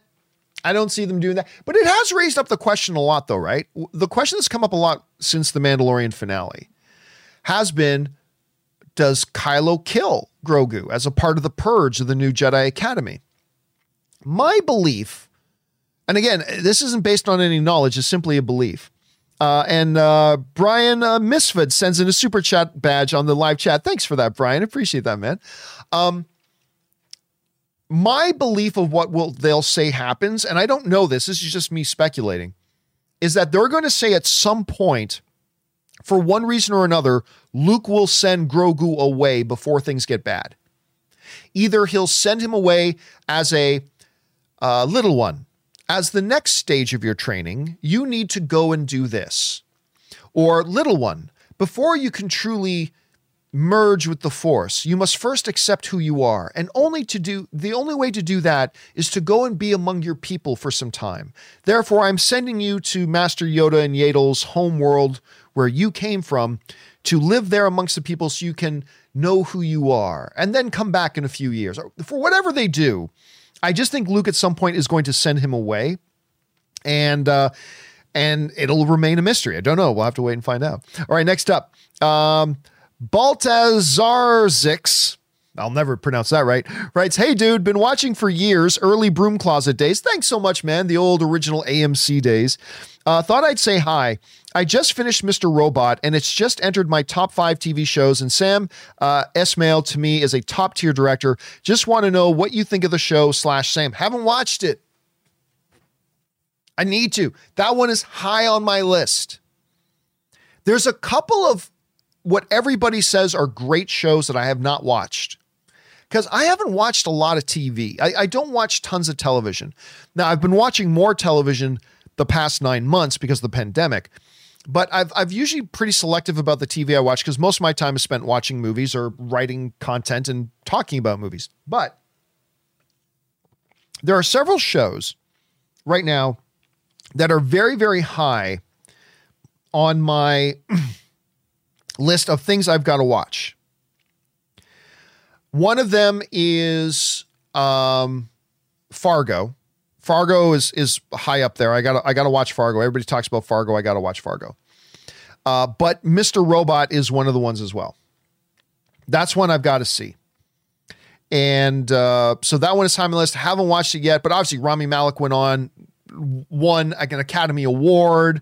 He's got international acclaim. He's going to be a Bond villain now. So a lot of cool things have come out of it. So I'm looking forward to checking it out, man. Thanks for keeping it on my radar. All right, next one out. Uh, Jesse writes, who had the better, oh shit, I think I'm screwed face? Thanos watching Captain Marvel blow up the ship in Endgame, or Moff Gideon watching his Death Troopers get wrecked? Um, I'm going to say Moff Gideon did. The Thanos face was a good one, but I'm going to say the Moff Gideon one because. I mean, it, he he knew. Look, Moff Gideon understands the universe. He's a Moff in the Empire. He knew exactly who it was that was showing up on his ship. He knew exactly who it was. And he knew exactly the fact that my dark troopers don't stand a chance. Like he you could just see it all in his face. He knew who showed up and he knew they were screwed. My dark troopers do not pose a threat to the dude that just showed up on my ship. We're screwed or I'm screwed. So I'm gonna I'm gonna give it to that one, Jesse. Good question though. And Wakanda Forever sends in a super chat badge. Thank you, Wakanda Forever. Appreciate that, man. Um, all right, who's next here? Uh, Joshing around writes. Hey, John, love the show. Thank you so much.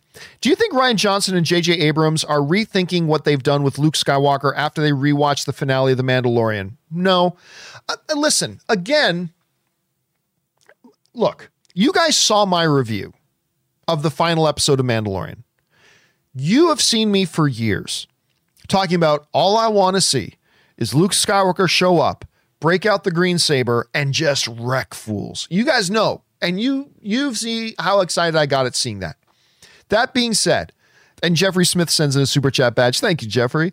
Um, that being said, let's not pretend there was anything Shakespearean going on there. All right. Let's not pretend there's anything Shakespearean going on there. I've known for years. You've known for years. Everybody's known. Just drop in Luke Skywalker with the lightsaber.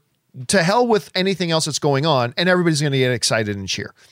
And we did. And I certainly did. I pissed my pants.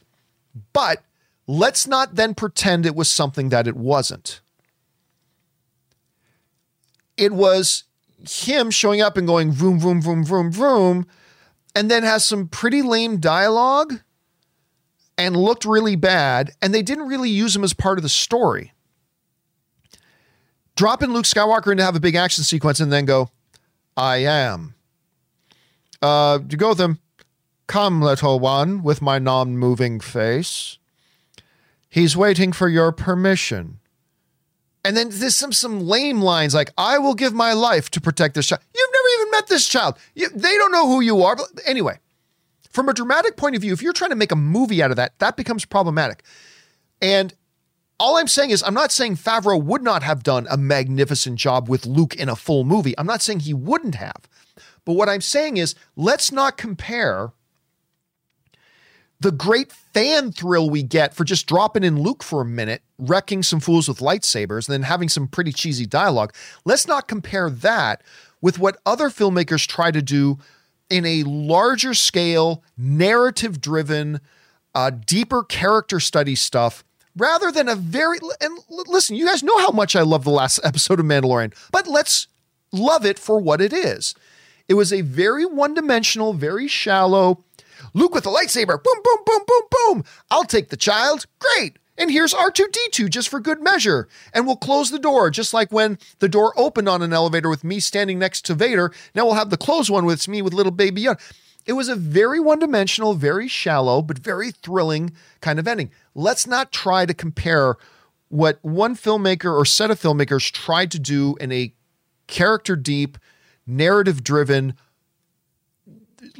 like movie length thing with a quick three minute drop this character in with no dialogue, just wrecking the bad guys, which is what a lot of movies do, and then have them say a couple of cheesy lines, which was perfect for the Mandalorian season finale. I'm just saying, let's not pretend it was something that it was not, and let's not compare apples to oranges. So, no, I don't think filmmakers like JJ, and I hated his Rise of Skywalker, but I don't think filmmakers like that are regret decisions they made in, in telling their own stories. I can like or not like what they did, but I mean they they don't regret the decisions they made just because of what somebody else does. Anyway, that's all I'm saying. All right, and uh Vegtrug uh, sends in a super chat badge. Thanks, Vegtrug. Appreciate that, man. Uh, let's see. Who's next? Next up is, that was joshing around. Next up is Tony Rodriguez, who writes. So I heard the uh, Temuera Morrison stuff about his weight, and I seen that they repainted Boba's armor. But do you think they're going to update his armor? It looked a little off, and Mark Hamill was on set, and his voice uh, in the credits. Also, look at his hands. I'm not sure what we're talking about his hands. Anyway, do I think they're going to update Boba Fett's armor? I don't think so. I think it's always going to have the same basic color palette. He just repainted it. So I don't think they're going to change it much. And the Temuera Morrison thing about his weight, I, I I have not understood why that's an issue to anybody. I really don't. I don't understand why it's an issue to anyone. Um, and quite frankly, it really just wasn't even that bad. So I, I don't get why people, but no, I don't think they're going to be making any major updates to his armor because it's his, he's going to want to honor his father's armor, right? At most, he's going to do some some paint job thing, but other than that, I don't think there's going to be any fundamental changes um, for that. Anyway, that's just me. All right, next up. Um, uh, Suthius writes. Could it be that the Book of Boba Fett may be the crime filled underworld type show that Lucasfilm had talked about? Boba's book could just be full of names that he needs to deal with, kind of like Oliver's List and Arrow. Fennec is his bookkeeper slash assassin. That could be one of the main. Th- I mean, look, you specifically ended that show with him taking over Jabba's empire, right? Or, you know, Bib Fortuna's empire, as short lived as that was. So obviously, there's going to be some underworld elements. They've talked about doing that for a long time. But let's also not forget that at the Disney Day presentation, one of the things Kathy Kennedy said was these shows are going to have a major crossover story arc together. So it's going to involve something else. I believe that crossover element is going to be is going to be Grand Admiral Thrawn. I think Grand Admiral Thrawn will be the end game, if you will, of all of Book of Boba Fett, Mandalorian season three, Ahsoka Tano, uh, Rangers of the New Republic. I think somehow, way, shape, or form, Grand Admiral Thrawn is going to be the centerpiece of all that. I don't know that. I have no insider information on that. That's just me speculating. But I think that that's going to be the major crossover thing. So I don't think you're going to see the Book of Boba Fett deviate too far away, but we'll see how they kind of put that together. All right, next up. Uh, Mr. Nobody writes, uh, that's what happens when you close a gym during the pandemic. You get fat Bib Fortuna. That's right. Hey, Bib is like, look, I had a workout routine, and then all of a sudden the gym's closed, but I still ate the same amount I did, but I wasn't burning the calories. Hey, you get that. Uh, an anonymous viewer writes, what if Thrawn has a stiffy? If Thrawn has a stiffy, it'll be a glorious one, and it'll be a well thought out strategic stiffy. We can say that for sure. All right, Ethan Hunt writes Hey, John, hope you and yours are doing well. We are doing well. Thank you, Ethan. When you get the chance, I highly recommend reading Jade City by Fonda Lee. It's an Asian mafia clan story with great characters and martial arts with a unique magic system. A magic system I think you'd enjoy. Really? I've never even heard of it. You know what? Give me a second. Let me see if I can look this up. Jade City. Uh, bringing up now and it's a full it's a saga it's a saga jade city um Bo- the green bone saga number one a gripping Godfather-esque saga of intergenerational blood feuds, vicious politics, vicious politics, magic, and kung fu. See, that's the magic part. That's the kind of got me going. What? What's this? The Kaul family is one of two crime syndicates that control the island of Kekon. Uh, it's the only place in the world that produces a rare magical jade, which grants those with the right training and heritage superhuman abilities. You know what? I am right now, I am going to go over to my Amazon account and I am going to get this audiobook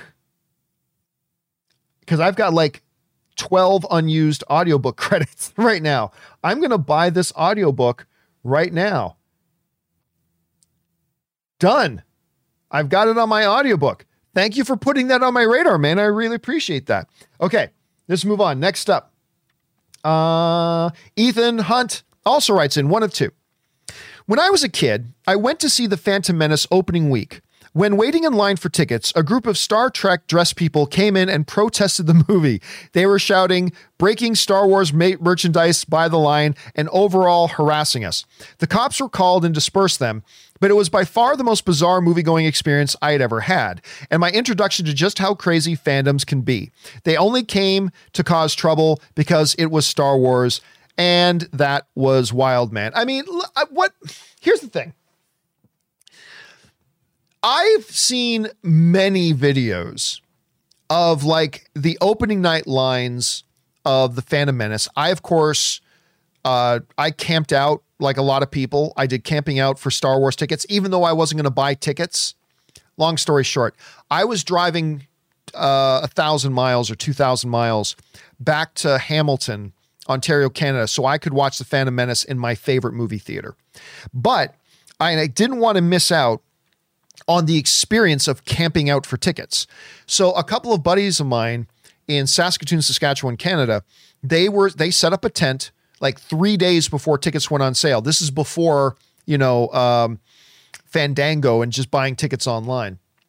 They were camping out on the sidewalk in tents and hundreds of people in line. And I went out and I hung out for a couple of days just so I could have that experience, even though I wasn't getting tickets there because after that, I got in my car and I drove 2,000 miles back to Hamilton so I could watch it in my favorite movie theater.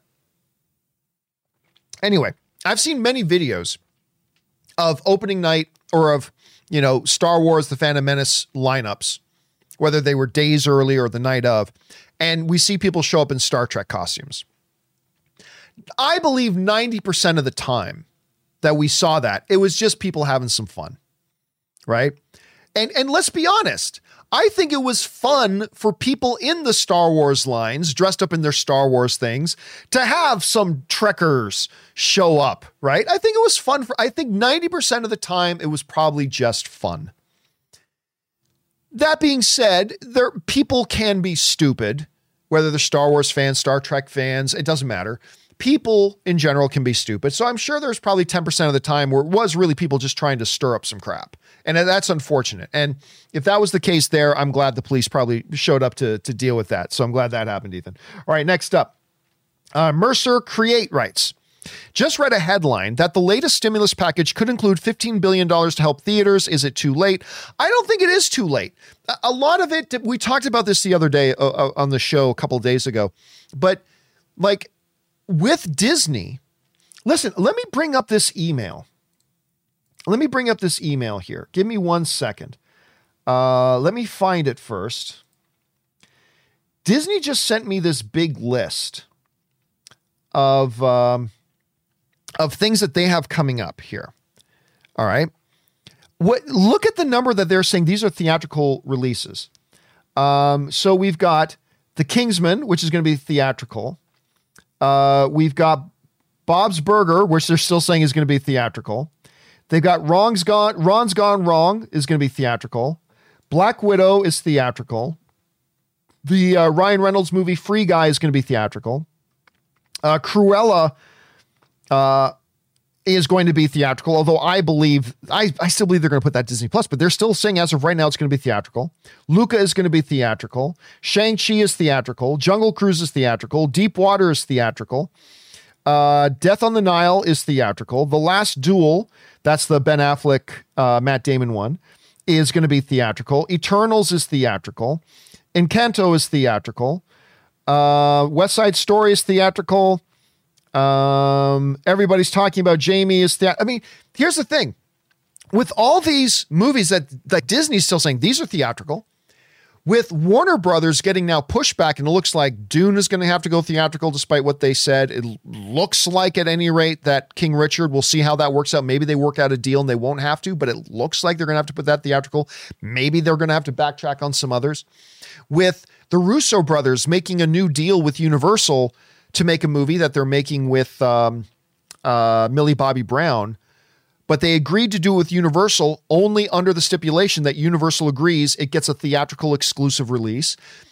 With all of that in play, if stimulus money can keep some movie theaters alive long enough for all these movies to come out, then there's a chance it may not be, t- it might be too late.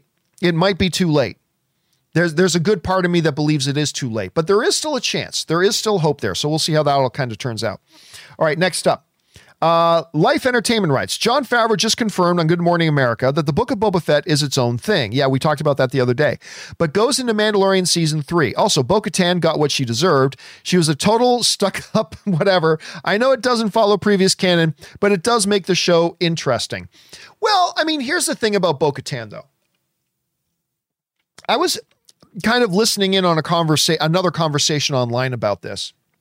And so people brought up a good point that is Bo Katan a little bit unlikable in Mo- Mandalorian? Yeah, she is a little bit unlikable. But you somebody brought up a really good point. From a character point of view, think about the crap she's been through the last 10, 15 years. Think about the crap she's been through. Would that make her a little le- a little more jaded? Would that make her angrier? Would that make her a little less personable? It probably would But we still see she's very honor bound at the same time, right? We see that in the Mandalorian season finale. She's very, very honor bound still, but but I see where you're coming from, Life Entertainment. I do. Uh, Nick Whitaker writes, I can't wait for Spider-Man 3. Every Homo sapien ever is in this. I had somebody send me this this mock-up Spider-Man Home Alone 3 poster, but it had all three of the Spider-Men it had every other character from every other Spider-Man. It had Anakin Skywalker and Boba Fett in it. It just like it had everything. And it was called Spider-Man. What the hell are we doing? What's the name of the po- It was a really well done poster. Maybe you saw it online, but it was pretty funny. All right, next up, Russell Amador writes, Hey, John, with Christmas on the horizon, my favorite day of the year, uh, that also brings up two new movies Disney's Soul and Wonder Woman uh, 84. Once the dust settles on Friday, which will you be tuning into first? Well, obviously, since I just reviewed Soul, uh, the one I will be tuning into first is Wonder Woman 84.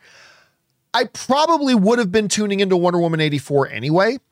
Um, I'm not saying that I believe Wonder Woman 84 is going to be better than Soul, just that I'm really excited for Patty Jenkins' new movie. So I probably would have been tuning into Wonder Woman 84 first, Russell. That's going to be the that is going to be the question, Russell, that a lot of film fans are going to have to struggle with on Christmas. I mean, we get to watch them both, but it's like, okay, we just finished Christmas dinner or lunch or whatever it is you're doing. We're turning on the TV, but what's first? Is it the new Pixar movie or is it the new DC movie? And that's going to be an argument in a lot of households across America, I think. All right, look how dumb that dog looks, writes. The Dark Troopers got killing machines right, uh, what the post Terminator 2 films got completely wrong. The Here's the funny thing this is true about Terminator movies, it's also true about vampire movies. The Terminator movies, the more, the longer a series of franchise go, the easier and easier it is to kill Terminators not the new Terminator that they bring in for every single movie, but like standard Terminators become more easier and easier to kill. A lot of times in vampire movies, as a franchise progresses, vampires become easier to kill. Look at Blade, right? In Blade, vampires, very tough to kill, man. Very, very tough to kill. Only the Daywalker can do it, right? By the time you get to Blade 3, a stubbed toe can kill a vampire. I mean, look, there's a lot of things wrong with Blade 3. Hannibal King! There's a lot of things wrong with Blade 3. But one of the things that pissed me off the most watching it was how utterly easy it is to kill vampires. It became the easiest thing in the world to kill vampires. Like everything kills a vampire by the time you get to Blade 3. And uh, and anyway, yeah. But Dark Troopers, man, they were terrifying. They were absolutely terrifying. Uh, Hot Trod Todd writes. Now that we know that the Jedi who took Grogu is not the same one who saved him from Order 66, do you think it'll ever be revisited and revealed in a future story arc, or will it just become a mere footnote on Wikipedia? It kind of seems pointless now. Oh, I don't think it's pointless. Uh uh-uh. uh Listen, one of the things that Jon Favreau has already showed with Mandalorian is his willingness to hint at a story thread and then wait an entire season to come back and revisit it. Look back in Mandalorian season one. At the end of the Tatooine episode, which was the worst episode of the season, but at the end of that episode, you see Fennec's body in the sand and just these boots come into frame. Just these boots, two feet. But we all knew who it was, right? But it's just these boot came in frame. Guess when they came back and revisited that? Not till a year later. Not till a year later did they come back and revisit that shot from season one.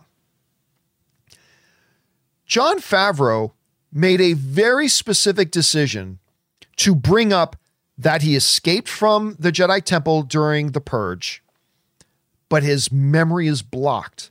He doesn't remember how.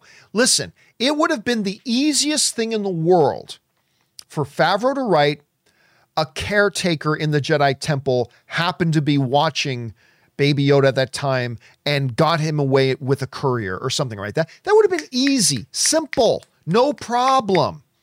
You, you could have come up with a million different reasons or convenient escapes for why baby Grogu got out of the Jedi Temple before getting culled, right? Million different things. Favreau specifically wanted to say, left a mystery about it. He doesn't remember how he got out or what happened after that. they will come back to this that is yet another reason why when people say, wow, so they're done with Baby, oh, Baby Yoda will be back in Mandalorian season three.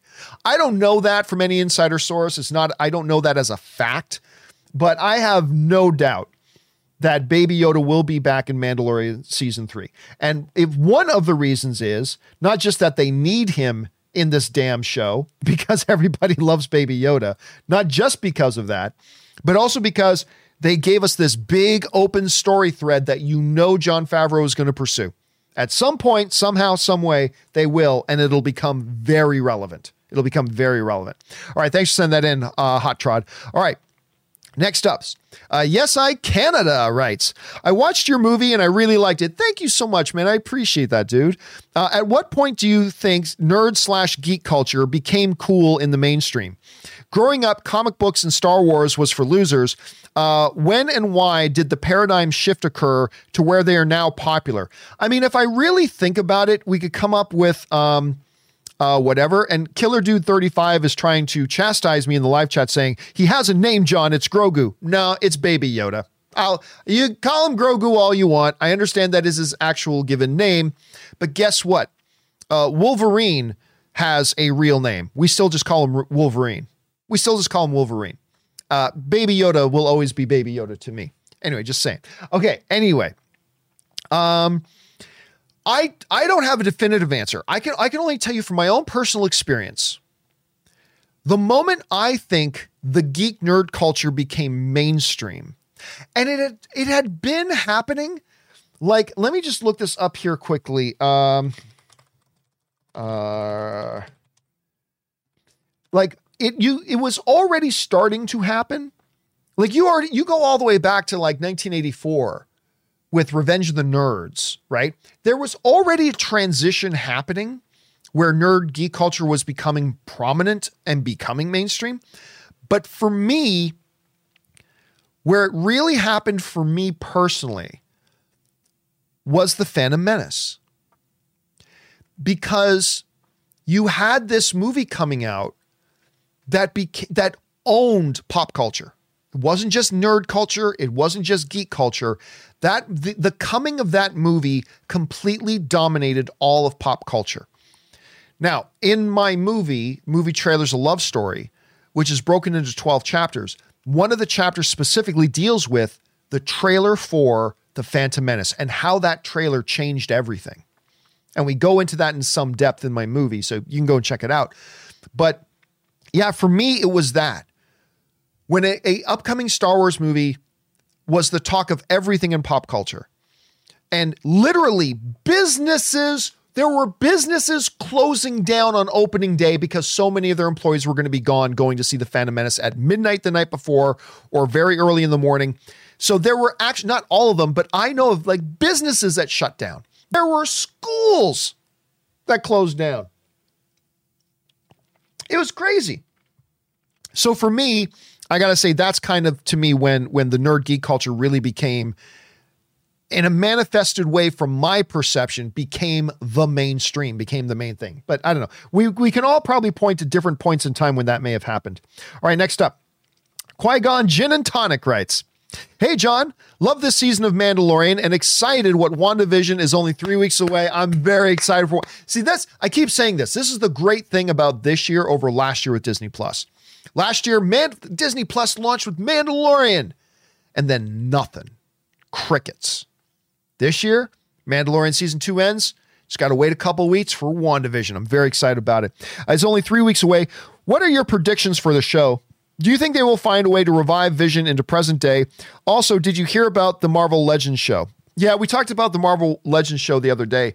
Um, listen, can they revive Vision back? Listen, this is the Marvel fake death universe, right?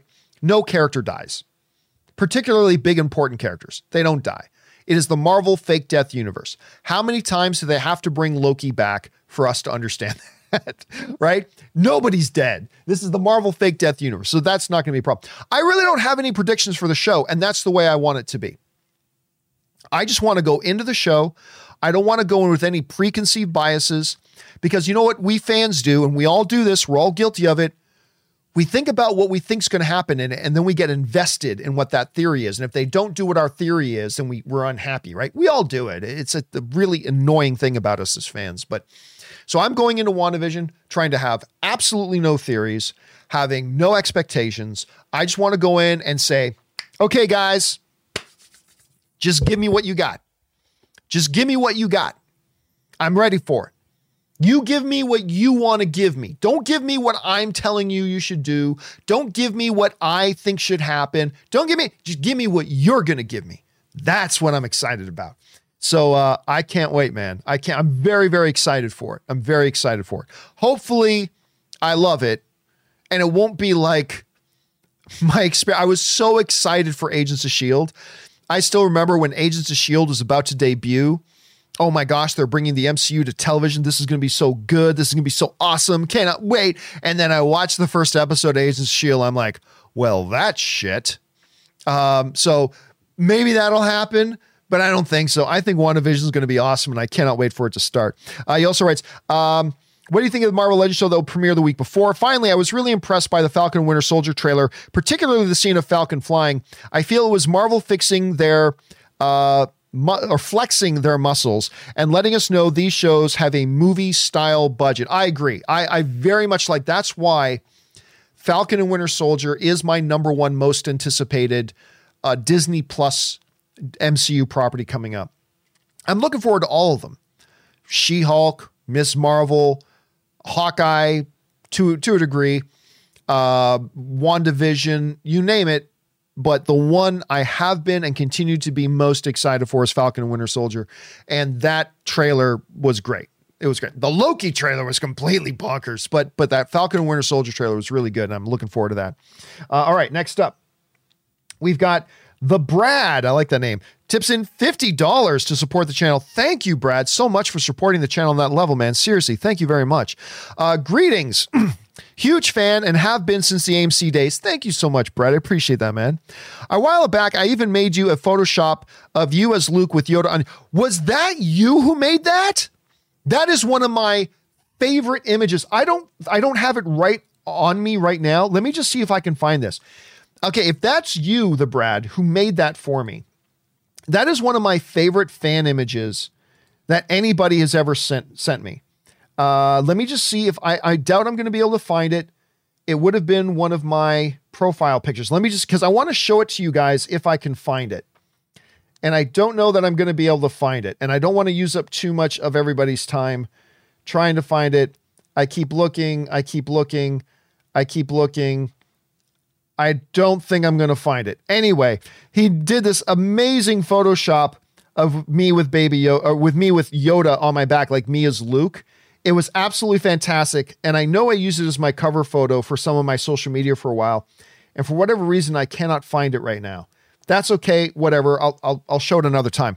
Uh, anyway, I love that. This is one of my favorite fan pictures that anybody's ever sent in to me. Seriously. And the photoshopping on it was incredible because it's a shot right out of Empire with Luke and Yoda on his back, but he photoshopped my face and it got the lighting perfect and everything. It looks totally natural. Couldn't believe it. It was so good. I will find that picture.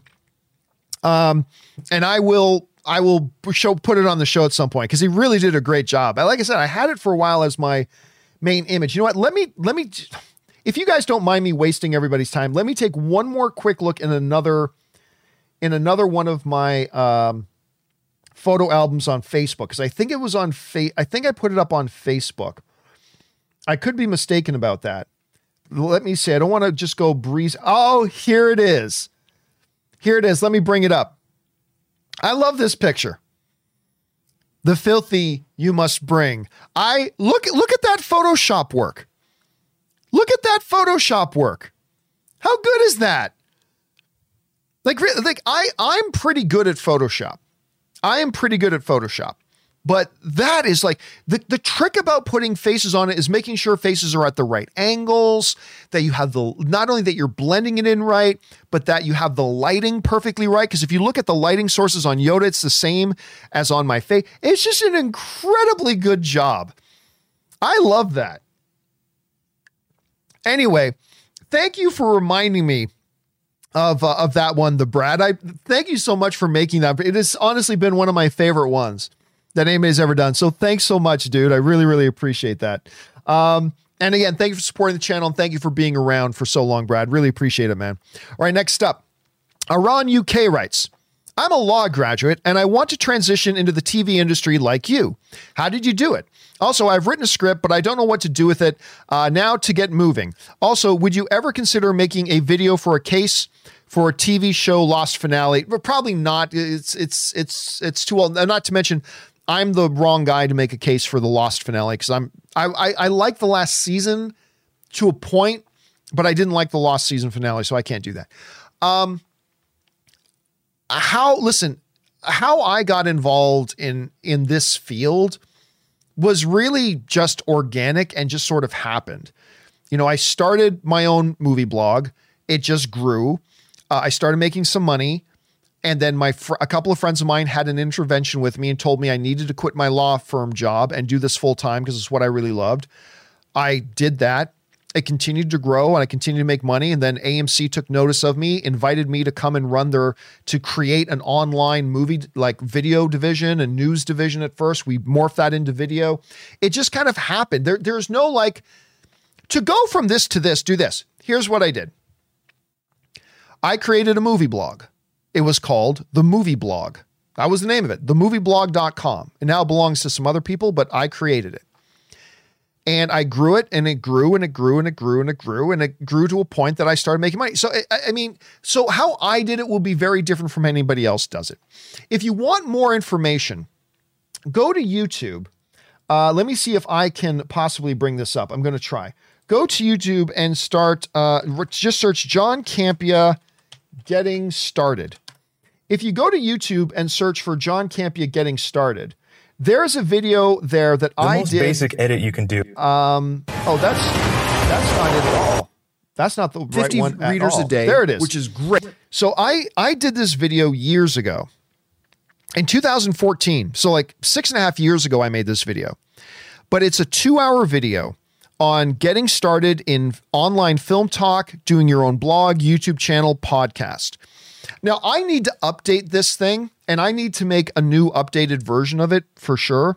Because it's like I said, it's been like six years, but all the principles um, that I would say today are still in that video. That's the video where all the basic principles and basically how I got started, what happened with me, what things that I did you can replicate, what things I did you can't replicate because they were unique to me. So you got to find the ones that are unique to you. And then some practical, you know, some practical steps, how to use this software. Do you do this? Here's some of the things you need blah, blah, blah, all that kind of stuff. So I would really recommend going out and checking out uh, that video. Again it's, it's like over six and a half years old now but uh, go and check that out and i hope that will be helpful to you my friend. Uh, and xavier prime sends in a super chat badge on the on the live chat. Thank you xavier. Appreciate that man. Hope i hope you find that helpful around all right next up the brad also writes hey john and rob. Yeah rob's not here today. Imagine the pitch meeting for star trek 4 so instead of a villain bent on revenge using a doomsday device, we're going to have the crew answer a giant space turd by going to the 1980s and kidnapping whales. Perfect movie. It is crazy. There, there are some movies, right, there are some movies that when you hear the pitch for them, you think that's ridiculous. But when you think about that movie not getting made, that seems ridiculous. Star Trek 4, The Voyage Home, is my favorite Star Trek movie. The one with the whales. Computer, a keyboard, how quaint. It is my favorite Star Trek movie. But you're right. You go back and you sit down and you really think about what the pitch for that movie would have been. It probably would have been ridiculous. And like, people disagree with me, but honestly, out of the hundreds of pitches that came across Kathy Kennedy's desk, I think a lot of people, a lot of people, had they been, um, had they been the head of Lucasfilm, would have rejected Jon Favreau's Mandalorian pitch. I think nine out of 10 potential heads of Lucasfilm probably would have rejected Jon Favreau's Mandalorian pitch. This is Star Wars. You want to do something about a lone a lone western gunman on the Wild West and you want it to be a Mandalorian who's not Boba Fett? Okay, thanks for sending in your submission. I mean, they really wouldn't, but but Kathy Kennedy saw the potential in it and gave it the green light, and away they went. So, but it is really crazy, and that is a good example of that, Brad.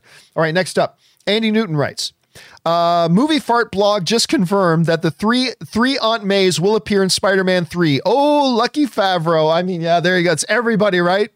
At this point, Boba Fett is going to show up in Spider-Man 3. It's going to be that Pat, Patton Oswalt. You guys ever see that Patton Oswalt legendary MCU Star Wars crossover pitch that he gave on Parks and Rec? By the way, if you guys haven't seen that, when we're done the show today, go on YouTube, search Patton Oswalt, Parks and Rec, MCU Star Wars. Just search for that.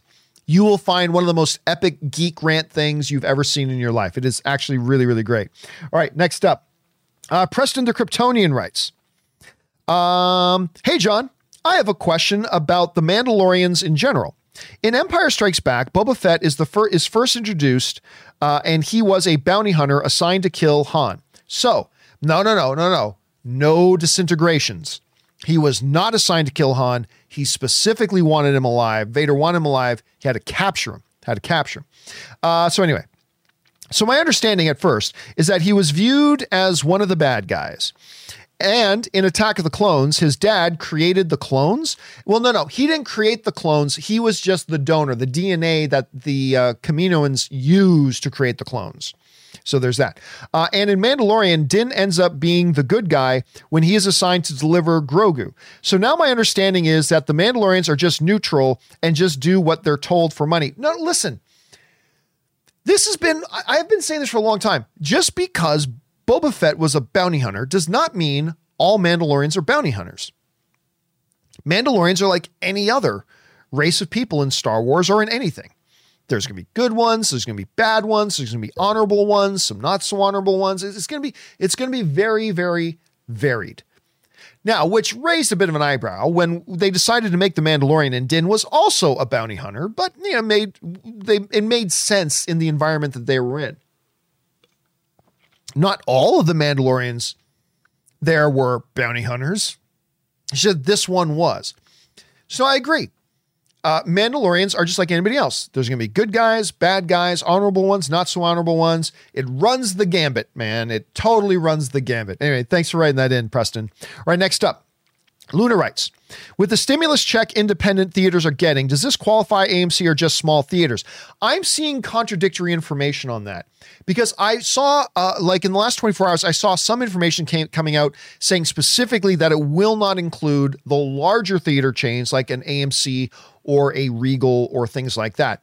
However, since that time, I've seen some other reports coming out by le- like legitimate news trades saying actually it does there is stuff in the things that does cover those things. So to be honest with you i'm not really sure. I saw a bunch of things saying initially that it covered all theaters. Then i saw a bunch of things saying actually it's only for a certain size companies. But then I saw other things coming out saying actually it will cover them in these other stipulations. So right now, honestly, I don't know the answer to that.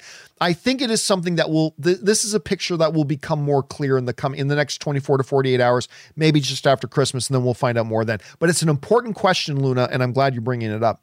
All right, next up, Stubble McShave writes. In the COVID uh, relief bill, it says independent movie theaters. Uh, would you consider AMC and other theater chains to be independent? Uh, is it possible that the big chains won't have a piece of the relief bill pie? Again, there's conflicting information I'm seeing right now. And I think we're going to have to wait and see how all of this. I don't see how, when you understand how many people Regal employs and how many people AMC employs and how many people's jobs are dependent on those companies staying afloat. I cannot see how there would be a full stimulus bill that doesn't some way that will help some theaters but not others. They may be under different stipulations in the bill. Like there are hundreds of stip- the, the bill is like 500 pages long, right? The relief bill is like 500 pages long. It may not they may not fall under the same thing. But again, I'm seeing conflicting information. I'm saying I'm seeing some information being reported by by good sources that think places like AMC are excluded from it, but I'm now seeing others coming out saying actually it is included in this other way. The bottom line is I'm not really sure because I haven't read the 500 page document. So we'll see how more information kind of comes out uh, soon, Stubble. All right, next up. Justin uh, Kuehler writes, According to Grace Randolph, the Book of Boba Fett is taking Mando's season three release date, and Pedro Pascal won't return as Mandalorian. Is that true? P.S. The John Campea Show is one of the best movie channels out there. Keep doing the great work you do. Thank you so much, man. I appreciate that. No, that is not true. Jon Favreau, uh, in the last couple of days, has very specifically, although we knew this to be the case anyway, has very specifically clarified that no, no, Mandalorian season three and the Book of Boba Fett are two different things. They are two separate things. Um, now, look, uh, it should also, we'll also point out here that uh, Grace also claimed that um, halfway through production season two, that um, the star of the show, Pedro Pascal, stormed off and refused to do the rest of the show. That has been debunked. Uh, we already know first he himself debunked it, but then we saw he does appear on all of the season, including in the finale and all that kind of stuff.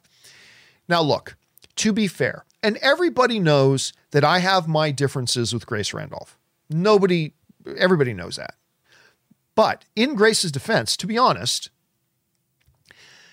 all somebody like Grace or me or other people in my position can do sometimes is when they get informed about something you need, listen, I get informed about stuff all the time, all the time, every day. And I need to make a decision about what stuff do I pass on to my viewers and what stuff do I not. And sometimes, a lot of times, I'll pass stuff on to my viewers that then completely comes to pass and actually happens and is true. But sometimes I pass on information to my viewers that I got told that turns out was complete BS that I got told. Uh, one of the best examples was I got told from a, at the time, very reliable source. We're going back years now when I was still doing the movie blog. I found out that Adrien Brody, Academy Award winner Adrien Brody, was going to be Ant Man in the upcoming. This is back when Edgar Wright was still attached to direct Ant Man. That Edgar Wright had cast Adrien Brody to be Ant Man in his upcoming Ant Man movie. I got informed of that, and I chose to pass that along to my audience. Less than 24 hours later, Edgar Wright is writing, uh, yeah, no, that's not true. Adrien Brody is not our Ant-Man, right? And that was that was embarrassing. That was embarrassing for me. Because I had said, I had I'd said, Adrien Brody's gonna be Ant-Man, ladies and gentlemen. And it turns out what I got told was incorrect. I did get told that, but what I got told was incorrect right? You take your wins, you take your losses. And that's why 95% of the time I never convey the stuff that I've been told. Because I've I've taken a couple of those hits. There was that one. There was also the situation where before The Force Awakens came out that Snoke was indeed Darth Plagueis. I remember Harloff and I both, he got it con- confirmed from one source. I got it confirmed by two other sources that Darth Plagueis was going to be, that Snoke was actually going to be Darth Plagueis. And so on an episode of Movie Talk, we ran with that. And for all of you guys who ever saw The Force Awakens, you know that was completely not true. And I got totally burned on that. I got totally burned on that. The point is, everybody in my field, we get tons of information thrown at us all the time. And we do the best we can do to sift through what we think is real and what we think is not, and then pass on to our viewers and make a choice to pass on to viewers that which we think is real. I have zero doubt that Grace Randolph was told, probably by someone or someone's plural, that had been reliable to her in the past. I have very little doubt that Grace Randolph was told that. I don't believe for a second that Grace Randolph made that up. I don't believe that for a hot second. And I say that as somebody who has had some issues and my own my, my own personal opinions of Grace Randolph and all that kind of stuff. But I will tell you, I don't for a minute believe the narrative that Grace Randolph just made that up and decided to spread some lie. I don't believe that for a second. I believe what probably happened to her is what happens to all of us in my particular position.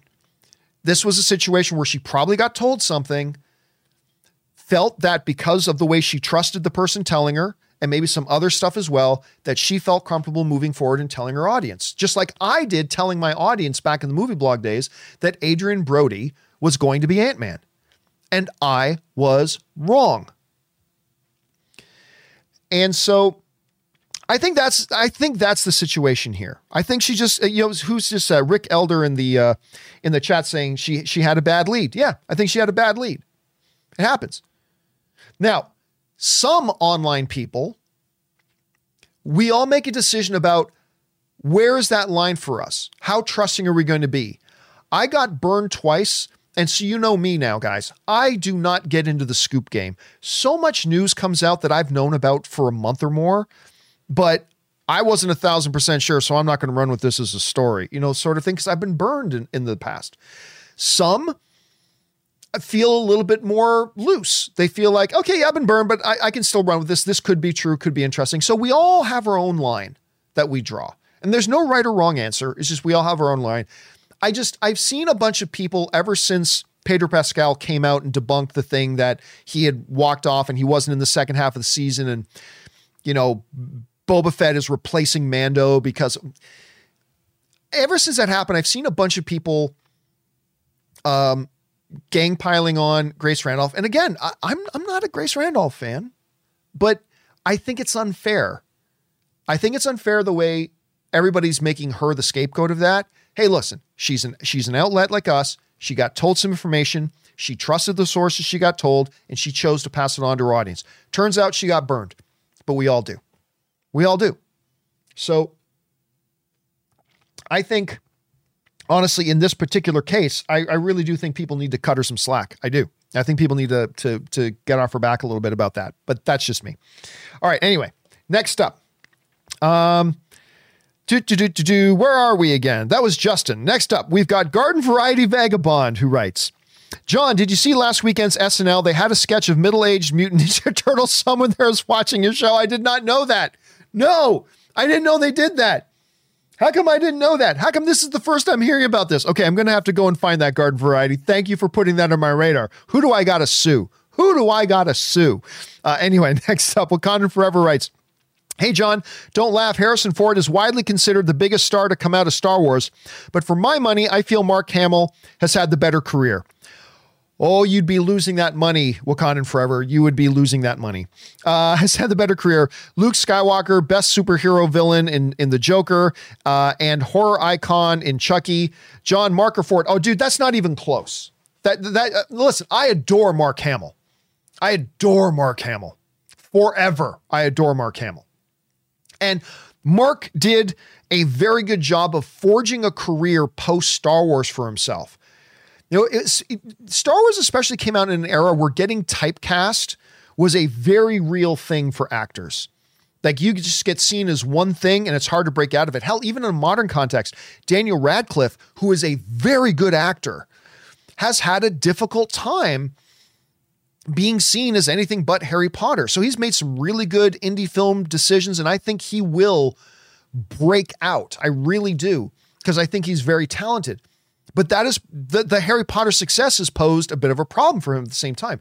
Mark Hamill found some really creative ways to really forge a career for himself after Star Wars in a brilliant way. But you no, you you cannot c- compare the career of Harrison Ford to Mark Hamill. You you you just can't. You can't compare it. Um, when you go down the the full resume of Harrison Ford, I mean, to call it impressive. It is one of the best careers ever in Hollywood. It is honestly one of the best careers overall. Um, it, it's it's probably a top twenty easily. So yeah, to me, there's there's no question. I love Mark Hamill desperately. By the way, my favorite commercials on TV right now are those Mark Hamill and um, um, why am I freezing on Patrick Stewart's name? Uh, Sir Patrick Stewart. Uh, their their food delivery commercials with no tomatoes. Oh, I am my daddy. I love those commercials. I eat them up. But uh, yeah, you cannot compare Mark's career to Harry. You can you can't compare most people's careers to Harrison Ford's career. Okay, you can't. There's mo- you cannot compare most of them. Anyway, Wakandan also writes, "Yeah, I cried. So what? Number one, Black Panther. Number two, Toy Story. All of them. Yeah, Toy Stories are great. Number three, Endgame. Number four, Inside Out. So beautiful. Number five, Superman two. Number six, Doctor Strange. Number seven, Princess and the Frog. Number eight, uh, Berry Gordy's and the Last Dragon." Uh, Berry Gordy's The Last Dragon. Number nine, Flight of the Navigator. Oh, that's one that doesn't get mentioned a lot. Number 10, E.T. John, other than The Lion King, what films get you every time? Well, th- th- there's only been about seven films in history that have made me cry. Maybe less than that, maybe more like five. And Lion King isn't one of them. Lion King gets me choked up. That opening of The Lion King, the live action one, gets me choked up. But like the only two I can even think about off the top of my head that literally makes me cry. Uh, and they cry for different reasons. I'll say I'll say three. One is Best of the Best, the Eric Roberts movie. When Daehan gives his medal to Tommy and says, "I offer myself as your new brother." Mm, that's some chest thumping cry, man cry, right there. Uh, the other one is a big surprise to a lot of people, but it's the Julia Roberts film, My Best Friend's Wedding. At the end of the film, as she's standing there at watching the love of her life marry somebody else, and her best friend, uh, the gay Rupert, I'm forgetting the actor's last name, Rupert something or other, but uh, her gay best friend had traveled across the country to be there for her just because he knew she was going to need a friend there. That gets me every time. Seriously. Extreme displays of friendship and loyalty get me crying in theaters more than romance or sadness. I, I don't know why, whatever. And then the other one that gets me every time is um, Life is Beautiful, the, the Roberto Benigni masterpiece. Life is Beautiful. Uh, the, I, I've literally seen Hell's Angels. I'm not kidding, no exaggeration. In Saskatoon, Saskatchewan, Canada, I saw dudes wearing Hell's Angels patches, literally crying in a movie theater at the end of Life is Beautiful. One of the most perfect movies ever made. Uh, but really, beyond that, I get chills in a lot of movies. I get I get kind of choked up in a bunch, but the ones that just like cry, cry, best of the best, best friend's wedding, uh, Life is Beautiful. Three completely different types of films. Uh, so there's that. All right, just got a couple of minutes left here, guys. Uh, next up is Babu Freaka's Life writes. I think the Sebastian Stan as Luke obsession comes from the fact that he did a joke. Uh, he did a joke Luke audition, uh, reading lines during an interview with Josh Horowitz, uh, as well as Mark Hamill himself endorsed him as a young Luke in an interview. The resemblance is there for sure. I, it, it, no, because most people aren't familiar with those. The one that got all the attention was the meme. That was the one that got all the attention. Uh, it was really wasn't really a meme either per se. We just called it the meme. When somebody kind of put them side by side, did a little bit of photoshopping, and where Sebastian Stan looks like him. To me, whether somebody looks like somebody else is not the basis to hire an actor. That's not the basis you, you go on. There are a hundred other actors you could get who, with the right makeup and may, if you had to, a little bit of pros- pros- prosthetics, could make them look very much like young Mark Hamill did uh, who might just be better actors to fit the part. Now, in Sebastian Stan's case, Sebastian Stan is also a terrific actor, so it works in that favor too. But yeah, everybody simply got obsessed with the Sebastian Stan thing because, oh, look, he looks like him, and that's where the obsession started. And not that I'd be against it, because again, I think uh, I think he's a great actor. All right, uh, Lover Boy writes. I'm excited for Orlando show, but all I ask is two things from it. One, Donald Glover being creatively involved in it. No. Anyway, uh, two, it comes after Atlanta season three, damn it. Have you seen the show? In my opinion, it's one of the best shows on TV. I love Atlanta. I was a little bit late to the party on Atlanta. I think I, I binged season one after season one had finished. And then I watched season two, and then I watched season two as it came out. I really like Atlanta. The one episode at Drake's house was hilarious. Anyway, they're, they're all really good. It's a smart show listen, just because Donald Glover is great at on that show, and he is, he's won Emmys for it. That doesn't mean he should get involved creatively. Uh, uh, listen, there are some exceptions. Generally speaking, leave the creative parts to the showrunners. Don't have the star of the show dictating because the star of the show, and again, there are exceptions to this. I get it. There are exceptions to this. But the star of the show has an inherent bias because they're the star of the show. I I prefer the creative decision making being made by people who are not starring in the show. It's different for like a movie where somebody writes the movie. It's like, okay, well, the it's already written. That role is written. I can put myself in that role. You're not going to change the role just because I'm starring in it. But I, I just as as brilliant as Donald Glover is, and Ann and I are big fans, big fans. I, I think it would be best if he was not creatively involved. I think he should be the actor, come in and play thing. But I, I, don't know. There's a lot of different ways to look at it. And there's ways they can make it work. He's certainly super talented, though. There's no doubt about that. Uh, all right, next up, Casey McNatt writes. I watched the season two finale of The Mandalorian again, and I noticed Moff Gideon's reaction when Luke arrived. Do you think he knows exactly who Luke Skywalker is? Because in that moment, instead of acting cocky, he looks scared like he knows who Luke was. Oh, no doubt. Listen, if if you're a part of the Empire, first of all, the galaxy knows who Luke Skywalker is. The guy who brought down the Empire. And certainly the remnants of the Empire will know what went wrong, right? That's information that would have gotten around the Imperial remnants very easily and very fast. When the moment he saw that X Wing, he knew what was up. I, I am convinced. I mean, Jon Favreau may tell us something different someday, but for me, there is no doubt that Moff Gideon knew what was up. He knew he was done. Um, he knew he was absolutely donezo. And he knew his dark troopers stood no chance. He knew that was a fully fle- a full-fledged Jedi that was in that and and the guy who took down the emperor as far as he knew was coming in and he knew he was done. He knew he was absolutely done. Uh, all right, guys, listen.